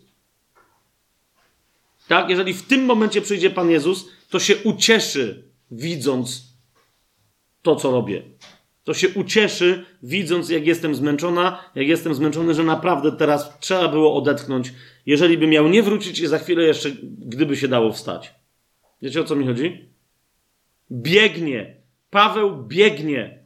Jaką mocą biegnie? Tą mocą biegnie, że czuwa, a czuwa oznacza, że czeka nieusta... prawie, że widzi Jezusa wychodzącego z za horyzontu. Łukasza, otwórzmy sobie 12 rozdział. Wiem, że to jest trudne, o czym mówię. Za każdym razem, jak my sobie mówimy o tym, że, że trzeba biec, że że trzeba pracować, że trzeba walczyć, to jest, to jest trudne. Wtedy zawsze dzieje się to, co się już widzę, że niektórym z was dzieje. I na rzecz, że to jest dosyć męczące, bo chyba już w czwartą godzinę wchodzimy prawie, tak? No ale trzecia, no, się, się kończy. Ale jeszcze raz, zauważcie, to jest to, tak? Zawsze, kiedy, kiedy przychodzi nauczanie o czuwaniu, tak samo mówię do, może do, do ludzi, którzy słuchają teraz tego jakkolwiek, zawsze, kiedy przychodzi nauczanie o czuwaniu, przy, może, nie zawsze, ale często, przy, nawet jeżeli nie przychodzi duch, który się mu sprzeciwia, tak? Tu nie przychodzi. Ale mamy ciało, które nienawidzi tego nauczania. Słuchajcie? Ono nienawidzi tego nauczania. Robi wszystko, żeby się rozproszyć, żeby, żeby nie przyjąć tego do wiadomości, że jak to, ale ja mam prawo sobą się zająć, trochę sobie ulżyć, trochę sobie dać przyjemności, trochę, ee, po co? Po nic, tak po prostu, bo rozumiecie, to jest, to jest zawsze ta walka, tak? Tymczasem Słowo Boże nas przekonuje, że jest czymś cudownym, jest czymś przyjemnym, jest czymś radosnym, jak mówi list do. Yy, przy, wola Boża jest przyjemna jest doskonała, cudowna, tak? To jest zgodne z wolą Bożą. Może być takie zaangażowanie, o jakim mówi Paweł. Biegnę i na nic się nie, odw- nie, nie, nie odwracam, nawet nie, nie odwracam się na to, co pięć minut temu się wydarzyło, albo co się wydarzyło wczoraj. Patrzę tylko na to, co jest przede mną. Biegnę do, wyznaczonej mi mety. Tą metą jest spotkanie z Chrystusem, który wychodzi mi naprzeciw. Dzięki tej postawie i tylko dzięki tej postawie, którą jest czuwanie, możemy z radością angażować się w życiu tak, żeby w pewnym momencie wręcz prawie nie odpoczywać. Tak? Bo czuwanie wzmacnia ducha, a duch zawsze jest ochoczy, tylko ciało jest słabe. Ale dwunasty rozdział e, Ewangelii Łukasza e, otwórzmy. 35 e, werset i następne. Nawiasem mówiąc, wiecie, to jest to, to nauczanie, które zaczyna się, no nie zaczyna się, ale w którym padają te genialne słowa. Zobaczcie, 31 i 32 werset. Szukajcie raczej Królestwa Bożego, a to wszystko będzie wam dodane. Nie bój się, mała trzutko, gdyż upodobało się waszemu Ojcu dać wam Królestwo. I teraz, no wiesz, przychodzi Królestwo. Ono już w nas jest, na razie jeszcze nie stanowi dla nas pełnego odpoczynku, ale my w pełnym szabatowym odpoczynku, list do Hebrajczyków, czwarty rozdział, odpoczywając od swoich uczynków, dzięki czuwaniu możemy robić tylko to, co widzimy, że ojciec robi. I działać tylko tak, jak ojciec chce, żebyśmy działali. I wtedy patrz, 35 werset i następne. Yy, aż do, myślę, 40. Jest napisane tak: Niech będą przepasane wasze biodra i zapalone lampy. Pamiętacie przypowieść o, o pannach mądrych i głupich? Tak? Tam jest e, czuwanie oznacza, że nawet jeżeli fizycznie, nawet jeżeli fizycznie e, ktoś musi się przespać, to, to, nie, to, to ma odpowiednio dużo oliwy. Czuwanie jest zbieraniem oliwy, tak, że kiedy trzeba zapalić kaganek, to, to mam odpowiednio dużo oliwy. Tą oliwą nie da się podzielić z innymi. Nikt nie może czuwać za ciebie, po prostu, tak? Nikt nie może czuwać za ciebie. Tamte panny nie dzielą się z tymi, którym brakuje oliwy. Pamiętacie? Bo mówią, bo, bo, bo, bo, bo, bo nam i wam mogłoby zabraknąć. Kto ma oliwę czuwania, ma nie tylko czuwania, tego co wynika z czuwania, ma swoją oliwę. A więc, niech będą przepasane wasze biodra i zapalone lampy, a wy bądźcie podobni do ludzi oczekujących swojego Pana, aż wróci z wesela, aby gdy przyjdzie i zapuka, zauważcie co tu jest napisane, zaraz mu otworzyć. Tak? Tyle, ile trzeba, żeby podejść do drzwi i żeby mu otworzyć. Tak masz być gotowa, tak masz być gotowy według tego słowa. I patrz, co tu jest powiedziane to samo. Szczęśliwi, błogosławieni ci słudzy, których Pan, gdy przyjdzie, zastanie czuwających. Zaprawdę powiadam wam, że się przepasze i posadzi ich za stołem, a obchodząc, będzie im usługiwał. Rozumiesz? To jest Jezus, który ci to gwarantuje, że kiedy cię zastanie w, sta w, w stanie ducha czuwającego, on tobie usłuży, usłuży, tak jak ty jemu służyłaś czy służyłeś, czuwając. Jeśli przyjdzie o drugiej czy o trzeciej straży i takich zastanie, błogosławieni są ci słudzy. A to wiedzcie, że gdyby gospodarz znał godzinę, o której ma przyjść złodziej, czuwałby i nie pozwoliłby włamać się do swojego domu. Pamiętacie, co Jezus mówi? Ja przyjdę jak złodziej. Gdyby gospodarz znał godzinę, o której ma przyjść złodziej, czuwałby i nie pozwolił. Czuwa, okej. Okay. A Jezus mówi, a ja, a ja wam mówię, nie znacie dnia ani godziny. Dlatego czuwajcie. Nie tak jak ten, który czuwa w jednym momencie, bo wie, kiedy złodziej ma przyjść, ale tak jak ten, który wie, że oto ktoś przyjdzie jak złodziej, a ja nie wiem kiedy. Cały czas masz czuwać. Dlatego i wy, 40 werset, bądźcie gotowi, bo syn człowieczy przyjdzie o godzinie, której się nie spodziewacie. Jeszcze raz, pamiętaj, dla tych, za chwilę to y, y, jeszcze troszeczkę przesuniemy, dla tych, inny wymiar, dla tych, którzy w ogóle nie wierzą, nie są zbawieni, tym bardziej nie wierzą w przyjście Pana Jezusa, dla nich przyjście ostatecznego dnia gniewu będzie jak przyjście złodzieja w nocy, będzie kompletnie niespodziewane. Tak? Bo oni nie będą wierzyć w to wszystko, co Słowo Boże mówiło o przyjściu Jezusa.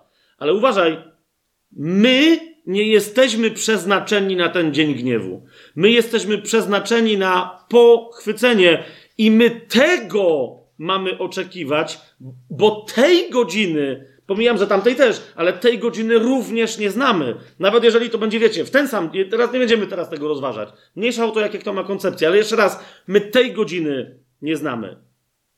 Tak? Mamy być tak gotowi, jakby w każdej chwili Jezus miał przyjść. Teraz niektórzy mówią, to jest szalone, to się tak nie da, to nie prze...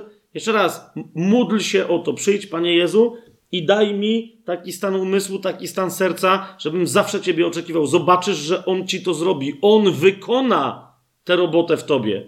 A wtedy całe Twoje postrzeganie świata się zmieni dzięki stanięciu mocno w tej nadziei zaczniesz widzieć oczami wiary i będziesz mogła powiedzieć, czy mógł powiedzieć, razem z Pawłem, wiarą bowiem idziemy, nie oglądaniem zmysłowym, tak? Taki rodzaj wiary wynika z takiego zakotwiczenia nadziei, z czuwania. Zobaczcie pierwszy Piotra, mm, dosłownie ostatnie, ostatnie wersety przekazuję, ale myślę, że to jest bardzo ważne. Pierwszy Piotra, E, trzeci rozdział.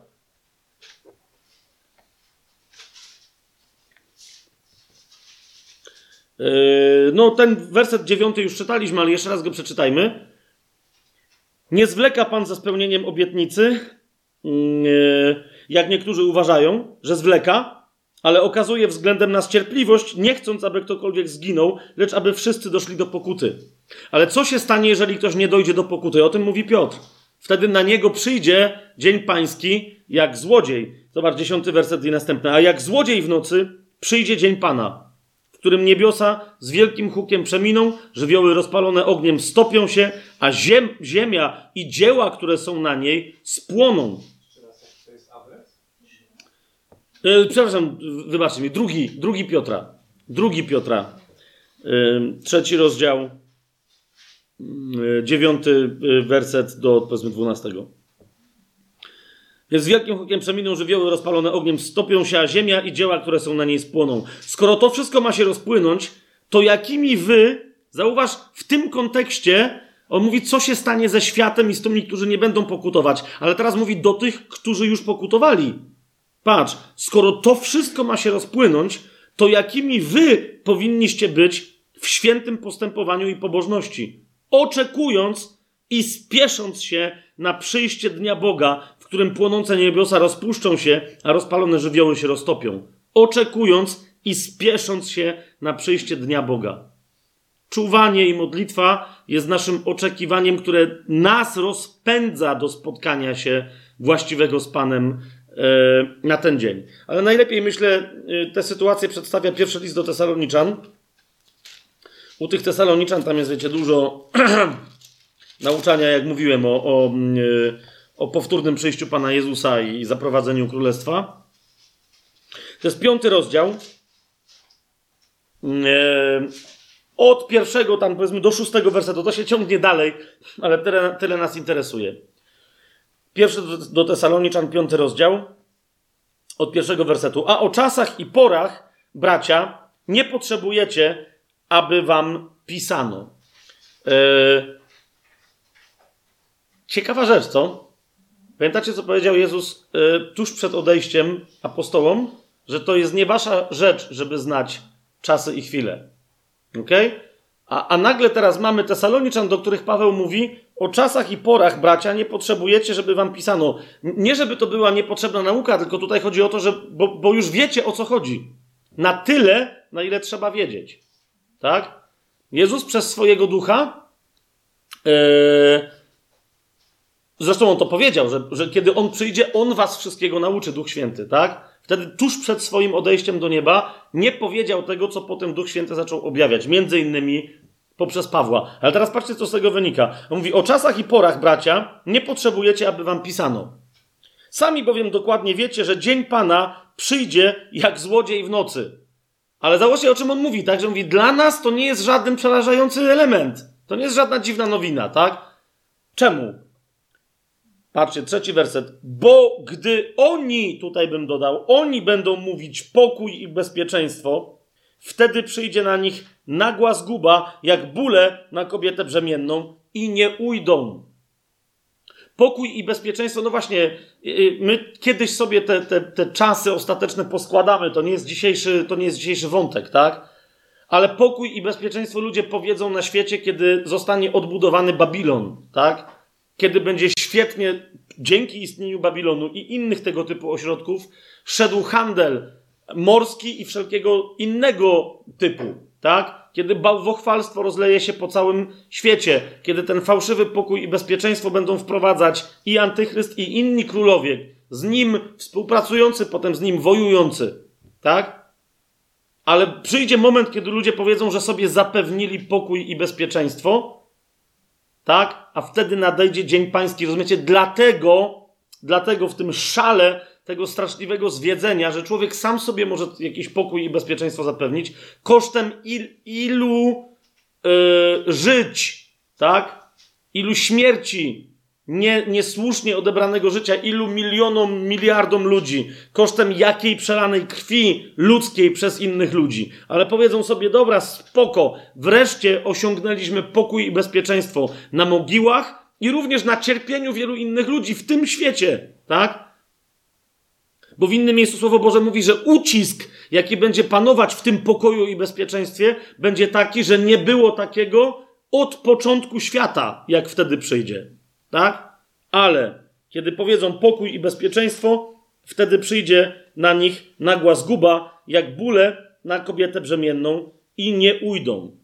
I patrzcie, co teraz mówi Paweł do Tesaloniczan. Mówi, ale wy, bracia, nie jesteście w ciemności, aby ten dzień zaskoczył was jak złodziej. Wy wszyscy jesteście synami światłości i synami dnia. Nie jesteśmy synami nocy ani ciemności. I teraz co on mówi? Nie śpijmy więc jak inni, ale czuwajmy i bądźmy trzeźwi. I jeszcze raz sami widzicie, e, potem siódmy, ósmy, dziewiąty, następne wersety, one mówią, co to znaczy spać i co to znaczy czuwać. Tak? Jak zachowują się też, jak zachowują się ludzie, którzy śpią? Na przykład mówi właśnie w siódmym wersecie Paweł, ci bowiem, którzy śpią, w nocy śpią i ci, którzy się upijają, w nocy się upijają. Więc on mówi, to uczynki ciemności, tak? To jest spanie. Czuwanie jest, trwa, jest trwaniem w świetle, trwaniem w takiej nadziei, takiej miłości wypełniającej mnie poprzez wiarę, że wynika, wychodzi ze mnie na zewnątrz pod postacią innych uczynków miłości. Jasne? Jeszcze będziemy o tym mówić następnym razem.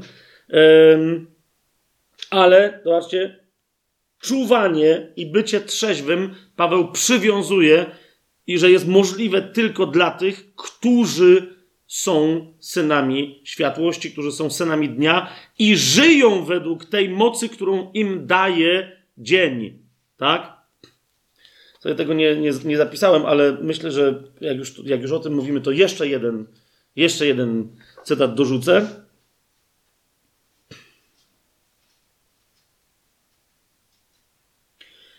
Yy, czuwajcie oznacza żyjcie w miłości. Jak nie wiecie, jak to zrobić, żeby rozlewać miłość wszędzie wokoło, no to właśnie, to potem, to, to potem będziemy o tym mówić, jak, o, o co idzie, ale spójrzcie, list do Rzymian, 13 rozdział. Paweł tam po prostu mówi o miłości, tak? Mówi o tym, żeby nikomu nie być niczym, nic winnym. Zobaczcie, ósmy werset, 13 rozdział listu do Rzymian, ósmy werset. Nikomu nie bądźcie nic winni oprócz wzajemnej miłości. Kto bowiem miłuje bliźniego, wypełnił prawo. Wszystkich, którzy by tutaj czy gdziekolwiek indziej mieli jakieś jeszcze problemy z prawem, obowiązującymi tam nas jakimiś mojżeszowymi rzeczami i tak dalej, kto miłuje bliźniego, wypełnił prawo mojżeszowe. I nie tylko.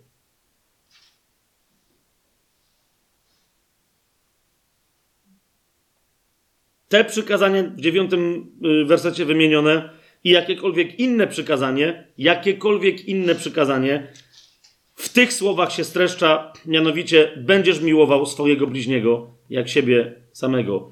Idziemy dalej, dziesiąty werset. Miłość nie wyrządza zła bliźniemu. Tak więc, jeszcze raz, Paweł powtarza, miłość jest wypełnieniem prawa. Czy to widzicie? I teraz popatrzcie. Miłość, i teraz jedenasty werset, Paweł mówi, a czyńcie to znając czas, że już nadeszła pora, abyśmy się wreszcie obudzili ze snu. Teraz bowiem bliżej nas jest zbawienie, niż kiedy uwierzyliśmy. Oczywiście łaską jesteśmy zbawieni przez wiarę. Kto w sercu swoim uwierzy, a ustami wyzna, będzie zbawiony, tak? Ale jeszcze raz, o jakie zbawienie chodzi? O odkupienie ciała, o zmartwychwstanie. I teraz patrzcie, dwunasty werset. Noc przeminęła, a dzień się przybliżył. Odrzućmy więc uczynki ciemności, a obleczmy się w zbroję światłości. Postępujmy uczciwie, jak za dnia, a nie w hulankach, pijaństwach, nie w rozwiązłości i rozpustach, nie w sporach, ani w zazdrości. I tu macie, zobaczcie, połączenie, no między innymi tu, połączenie z objawieniem 16-15, gdzie Jezus mówi, e, czuwajcie, bo ja przyjdę jak złodziej i lepiej, żebym cię zastał w ubraniu. Co jest naszym ubraniem? A więc od razu nam mówi o czuwaniu. Obleczcie się w Pana Jezusa Chrystusa, a nie troszczcie się o ciało, żeby zaspokajać Jego porządliwości. Teraz, więc, kochani,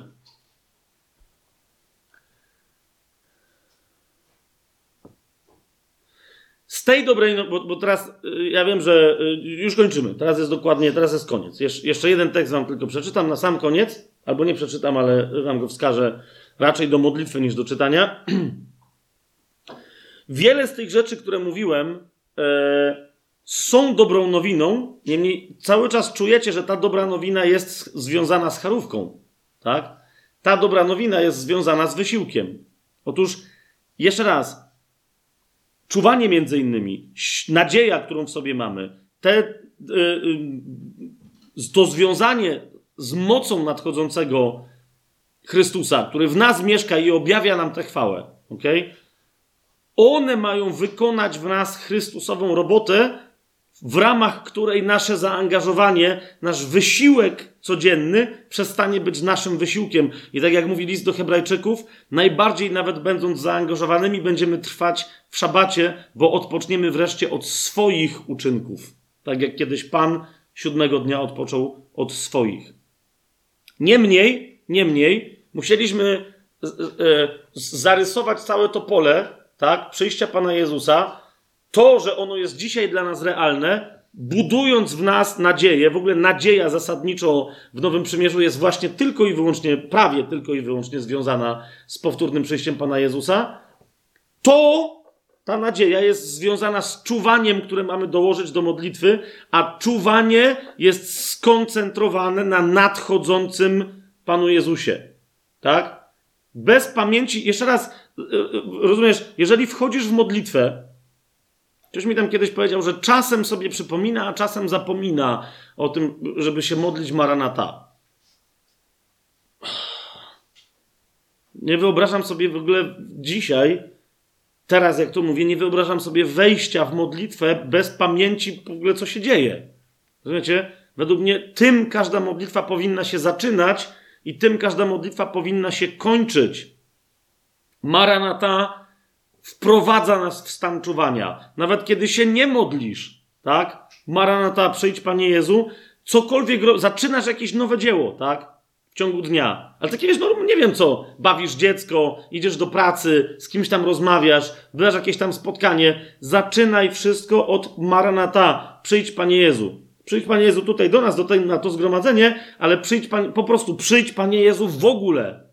Przyspiesz Ty swoje przyjście i to, co teraz robię, niech mnie rozpędzi i przyspieszy mnie ku Twojemu przyjściu. To jest czuwanie. Nieustające. Teraz, jeżeli, jeżeli o tym będziemy pamiętać, wierzcie mi, zresztą, kurczę, niektórzy z Was kiwają głowami, tak? Na, naprawdę to zaczyna Cię uspokajać, to zaczyna Cię odprężać dziwnie w duszy to zaczyna cię relaksować. Niekoniecznie to przynosi yy, odpoczynek ciału, ale rozumiesz, naprawdę daje ci oddech. Jakby samo, za, oczywiście nie samo, bo tam Duch Święty działa i Pan Jezus, tak? Ale jakby samo automatycznie zaczyna cię przestawiać, tak że z czasem nawet nie musisz myśleć o tym, że Pan Jezus powraca, bo On sam ci się przypomina, bo słyszysz wreszcie ducha, jak się modli, i ty do niego się tylko dołączasz. Wiecie o co mi chodzi? Niemniej, niemniej, zanim skończymy jeszcze jednym tekstem, e, chcę Wam powiedzieć, że kto w ten sposób wejdzie tak radykalnie, i teraz niektórzy mówią, naprawdę mogą po tym dzisiejszym, to co ja teraz powiedziałem, albo wy, albo ktoś, kto tego odsłucha, powie, Fabian, ja, ja rozumiem, że to ma być dobra nowina, ale to nie brzmi dobrze. Wiem, że tak może być. Ale kochani, e,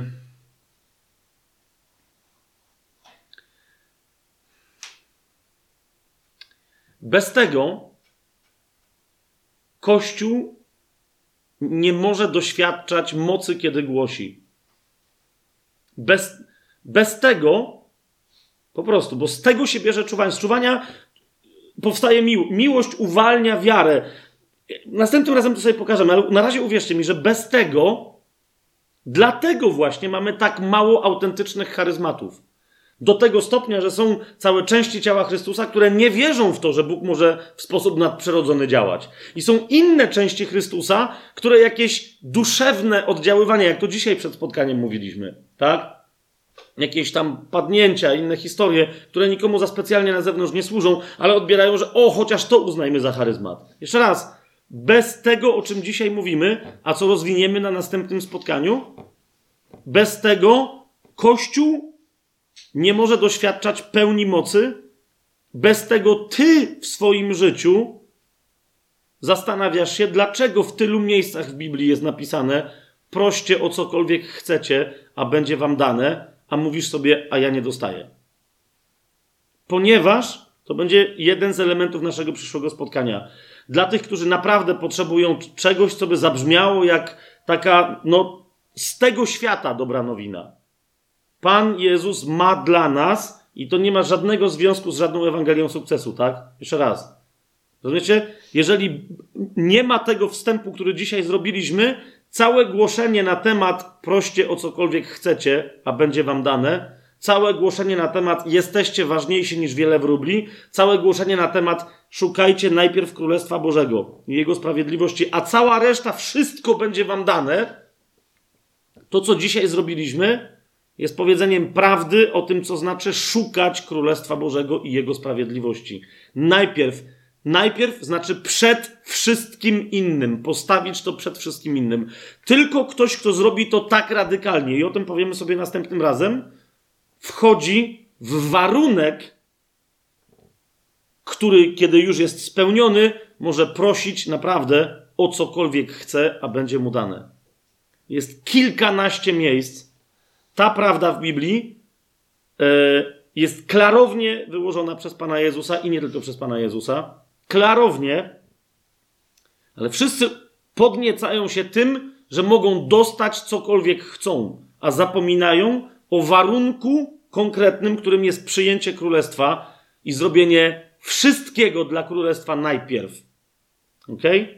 Niemniej, to o czym dzisiaj powiedzieliśmy, przełożymy na, na następnym spotkaniu na jeszcze większy konkret, który między innymi pokaże nam, jak wygląda skuteczna modlitwa. I jeszcze raz, nie będziemy sobie opowiadać o tym, że wiecie, w ramach modlitwy trzeba być coraz bardziej precyzyjnym i precyzować, że w ramach modlitwy nie ma co prosić Boga, ale trzeba rozkazywać rzeczom i tak dalej, i tak dalej. Dosyć już, dosyć już. Ja wiem, że sam kiedyś w wielu momentach by, bywało, mam nadzieję, że nikogo tym bardzo nie zgorszyłem, że bywało, że czasem tego typu rzeczy akcentowałem. Ok? Ale dosyć. Naprawdę to nie ma żadnego znaczenia, Warunek jest zupełnie gdzie indziej, żeby Pan, Pan nam zawsze, kiedy my prosimy, Pan nam zawsze daje. My tego nie widzimy, ponieważ nie spełniamy warunków wzięcia. Ponieważ zawsze mamy coś przed królestwem. Ok? A więc to, o czym dzisiaj mówiliśmy, spojrzenie na przyjście Pana Jezusa, postawienie Go na pierwszym miejscu i to wszystko, co ono z sobą niesie, całe królestwo, z którym On dla nas nadchodzi, to jeszcze, jeszcze w praktycznych konkre konkretach pokażę, jak ustawić serce. Nie, nie ja, tylko po prostu wyczytamy to sobie z Biblii. Jak się modlić w praktycznych konkretach. Zobaczymy, jaki warunek ma być spełniony, i wtedy jeszcze raz, nie rękę, nie nogę, ale głowę daję. Nie dlatego, że jestem wielce cwany, tylko dlatego, że to słowo mylić się nie może. Tak? Ono pokazuje jasno, że kto przyjmuje pełną dobrą nowinę o królestwie, także w tym życiu, nie będzie wolny od prześladowań, ale może mieć wszystko, czego potrzebuje dla siebie, dla swoich bliskich, dla służby, dla przyjaciół w Chrystusie i także dla wszystkich innych dookoła. Jest jasne to, o, o, o czym mówię? Zdrowie dla chorych, uwolnienie dla związanych, na przykład opętanych, światłość dla tych, którzy chodzą w mroku, wzrok dla ślepych, słuch dla głuchych. Tak? Jedzenie dla tych, którzy są głodni, nawet jeżeli ty tylko masz chleb i rybę. A czeka stu głodnych, żeby ich nakarmić. Ok? Zostaną kosze. Jeszcze raz, Jezus nam pokazał królestwo i powiedział wyraźnie, że my możemy uczynić nawet większe rzeczy niż On. I na litość boską nie ma ważniejszego zadania dzisiaj dla Kościoła, jak tylko wreszcie stanąć w pozycji, w której Jezus zostawił tę moc. Bo czujecie, o co mi chodzi? Jeżeli my dzisiaj tego nie mamy, to nie jest wina Jezusa. I nie ma co się bawić w teologię, które usprawiedliwiają nas, Jezusa, kogokolwiek. Rozumiecie, że się to nie dzieje. To się nie może nie dziać. Jezus wyraźnie powiedział: Ja po to idę do Ojca. Ok? Aż do czasu, kiedy nie wrócę, żeby się w Was i przez Was to okazało, co się we mnie okazywało. Jezus przyszedł, Syn Boży przyszedł, pierwszy list Jana mówi wyraźnie, żeby niszczyć dzieła diabła. I z drugiej strony, żeby czynić dobrze tym, którzy od Niego dobra oczekują. Karmił głodnych. Karmił? Karmił. I zostawały kosze, jak Jego uczniowie po dwóch rozmnożeniach nie rozumieli, to się dlatego Jezus zapytał, mówi, naprawdę jeszcze nie rozumiecie? Ja wam mówię o zakwasie, o, o kwasie faryzeuszy, a wy się zastanawiacie, że znowu macie mało chleba? Mało tysięcy ludzi nakarmiliście na, przeze mnie. Jezus mówi, żeby się teraz bać, że w kilkunastu nie mamy co jeść. Ja jestem z wami. A do nas Jezus powiedział: Ja jestem z wami przez wszystkie dni, aż do skończenia tej epoki, tego wieku. I to powiedział Jezus, nie który jednak przed swoją śmiercią krzyżową w dużej mierze był ograniczony, ale to powiedział ten Jezus, który już wziął władzę, bo powiedział: Ja, dana mi została wszelka władza, każdy rodzaj władzy na niebie i na ziemi.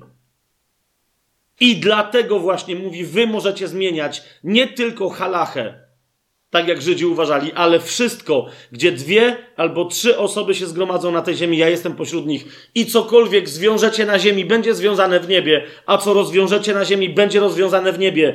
Dlaczego tego nie robimy? Bo nie przyjęliśmy jeszcze pełnej, dobrej nowiny o Królestwie. Nie intelektualnie, ale w praktyce swojej, swojego życia wiarą. Jasne? Jeszcze raz, jeżeli dzisiejsze to spotkanie było momentami przyciężkawe ze względu na, wiecie, ustawienie tych kwestii, to jeszcze raz dlatego, żeby się nam na następnym i jeszcze na, y, które będzie przed ostatnim spotkaniem tego sezonu i jeszcze na następnym, żeby nam się te rzeczy wszystkie z tym Chrystusem, o którym mówiliśmy i z tym nadchodząc, z tym, co już zrobił i z tym, co jeszcze zrobi, żeby nam się to wszystko pozapinało. Na co? Na ten czas, kiedy go akurat nie ma. Był, powróci, a teraz go akurat nie ma i w żaden inny sposób, jak tylko przez ciebie, siostro, przez ciebie, bracie i przeze mnie, w żaden inny sposób na razie tu na tej ziemi nie może być widoczne, bo my jesteśmy jego ciałem. Amen? Otóż, kochani, na sam koniec otwórzmy sobie Psalm 102. Niektórzy mówią, że jednak fajnie byłoby mieć taką modlitwę Maranata, która byłaby trochę dłuższa niż Maranata. E, Księga Psalmów przychodzi nam w sukurs. Moja żona będzie zachwycona za chwileczkę. Ja ty już znałaś ten fragment, nie? Będzie? Bo tu jest dużo ptaków i to takich, które lubisz. E, Psalm 102 mówi o czuwaniu w obliczu wszelkiego typu przeciwności, ale dajcie się zaskoczyć, mówi o czuwaniu, które jest oczekiwaniem na przyjście Pana. I to na, rozumiecie, to jest, to jest to jest psalm, tak? Z psalm. A tu jest mowa o ostatecznym przyjściu Chrystusa na ziemię. Sensacja. Zobaczcie psalm 102. Yy, słychać, że jest, ktoś się modli. Pierwszy werset. Panie, wysłuchaj mojej modlitwy i niech przyjdzie do ciebie moje wołanie. Drugi werset. Nie ukrywaj przede mną swojego oblicza. Ale zobacz. Yy, szósty i siódmy werset. Jestem podobny do pelikana na pustyni. Osamotnienie. Jestem jak sowa na pustkowiu. To mi się bardzo podoba. Lubię, wyobraźcie sobie taką sowę na pustkowiu, taką wiecie. Wiesz jak sowa, on tak patrzy, i, a tam jest, nic nie ma, nie? Nędza, nie jakiś las, puszcza niepołomicka, jakieś myszy, tam inne rzeczy. To tylko nic, nic, no nie? Taka sama sowa. I teraz spójrzcie, kluczowe zdanie. Czuwam, a jestem jak samotny wróbel na dachu. Tak, tak a propos jesteście znacznie cenniejsi niż wiele wróbli, tylko wam przypomnę to nauczanie. Ale zobacz, to jest psalm czuwającego, tak? Czuwam, dodałbym, panie, i jestem jak samotny wróbel e, na dachu. I teraz popatrzcie, co się tam dzieje. Tak? To czuwanie wypatruje czego? Spójrzcie od 12 wersetu, od 13. Powstaniesz i zmiłujesz się nad Syjonem, bo czas byś się nad nim zlitował, gdyż nadszedł czas wyznaczony. Twoi słudzy bowiem miłują jego kamienie i litują się nad jego prochem, a poganie mają się bać imienia Pana i wszyscy królowie ziemi Twojej chwały. Gdy Pan odbuduje Syjon i ukaże się w swojej chwale. Widzicie, co się tu dzieje? Teraz to jest modlitwa czuwającego, który woła o ostateczne przyjście Pana, a nie o doraźne rozwiązanie. Przychyl się więc do mojej modlitwy, do modlitwy opuszczonych, przychyli się więc do modlitwy opuszczonych i nie pogardzi ich modlitwą. I tak dalej, i tak dalej, i tak dalej. 19 werset. Spojrzał bowiem z wysokości swojej świątyni. Pan popatrzył z nieba na ziemię. Po co? Aby wysłuchać jęku więźniów i uwolnić skazanych na śmierć. Aby głosili na Syjonie imię Pana i jego chwałę w Jeruszalaim, kiedy się zgromadzą razem narody i królestwa, aby w końcu służyć Panu. Widzicie o co mi chodzi? To y, sami sobie postudiujcie ten psalm. Jeżeli ktoś z was chce się modlić Maranata, ok? No, to, to, nie chcę teraz, wiecie, tworzyć jakieś, żeby nie było, że teraz jakaś dziwna litania powstanie, albo jakaś dziwna tam modlitwa, ale po prostu przeczytajcie sobie ten psalm. A żeby się znaleźć we właściwym odniesieniu, po każdym wersecie, dosłownie po każdym wersecie, albo nie wiem, po każdej kropce, czyli po każdym skończonym zdaniu, dodajcie Maranata i zobaczcie, co się będzie działo. Okay? Jak, jak z tej modlitwy duch może cię wyprowadzić do twojej własnej modlitwy. Popatrz, ten człowiek w pierwszym wersecie ma swoją konkretną modlitwę, swoje konkretne wołanie. Jest w tej swojej modlitwie samotny, jak owa sowa na pustkowiu, pelikan na pustyni i samotny wróbel na dachu. Szósty, siódmy werset, tak? A jednak wie, że to, co przyniesie mu nadzieję, w ramach czego jego modlitwa teraz będzie wysłuchana, to jest perspektywa, że Pan przychodzi na Syjon, żeby odbudować Jerusalem. Że Pan przychodzi, aby dokonać ostatecznego rozwiązania, w ramach którego królowie i narody całej ziemi będą słuchać i służyć tylko Jemu. Amen? Amen. Eee, przypominam dla tych, którzy nie wiedzą, eee, że i na przykład oglądają to, to na YouTubie, albo y, którzy teraz tutaj byli, a chcieliby do innych rzeczy sięgnąć, że jest strona www.tajemnyplan razem pisane z małych liter.pl i że tam na tej stronie można na przykład poszukać, są połączone różne nauczania, te tajemnoplanowe, że tak powiem, są połączone tematami, jakimiś tam wątkami można tam też pracować na cytatach, bo tutaj zawsze jest ktoś, kto pieczołowicie je zapisuje i potem są wrzucane tam na stronę, więc jeżeli ktoś potrzebowałby więcej narzędzi, to tam je, yy, tam je znajdzie. Yy, myślę, że, że będą, bo nie wiem, czy jest to załatwione już, czy już to nam się udało zrobić, że, że będą też ciągi takie sezonami. Będą. Jak ich nie ma, to jeszcze będą jeżeli no, ktoś potrzebuje, póki ich nie będzie, no to pozostaje YouTube, bo tam te, te sezony są, są wyraźne, ale z wielu powodów warto jest odwiedzić y, stronę. Y, tam nikt od nikogo niczego nie chce, tylko po prostu dla Twojego studium, ze względu na to, że tego materiału, tych godzin już jest prawie 200 y, tego nauczania biblijnego, to, to tam się można połapać jakby różnymi ciągami, nie tylko, nie tylko sezonami. A Wam mówię, do zobaczenia następnym razem e, w kontynuacji dobrej nowiny o Królestwie. Ona naprawdę na ten czas jest naprawdę, naprawdę, naprawdę dobra i być może dopiero przy tym drugim odcinku wyjdzie, jak dobry był też, e, przy tym drugim wykładzie wyjdzie też, jak dobra jest ta dzisiejsza nowina oświetlona tym, co dopiero nadchodzi. Dzięki.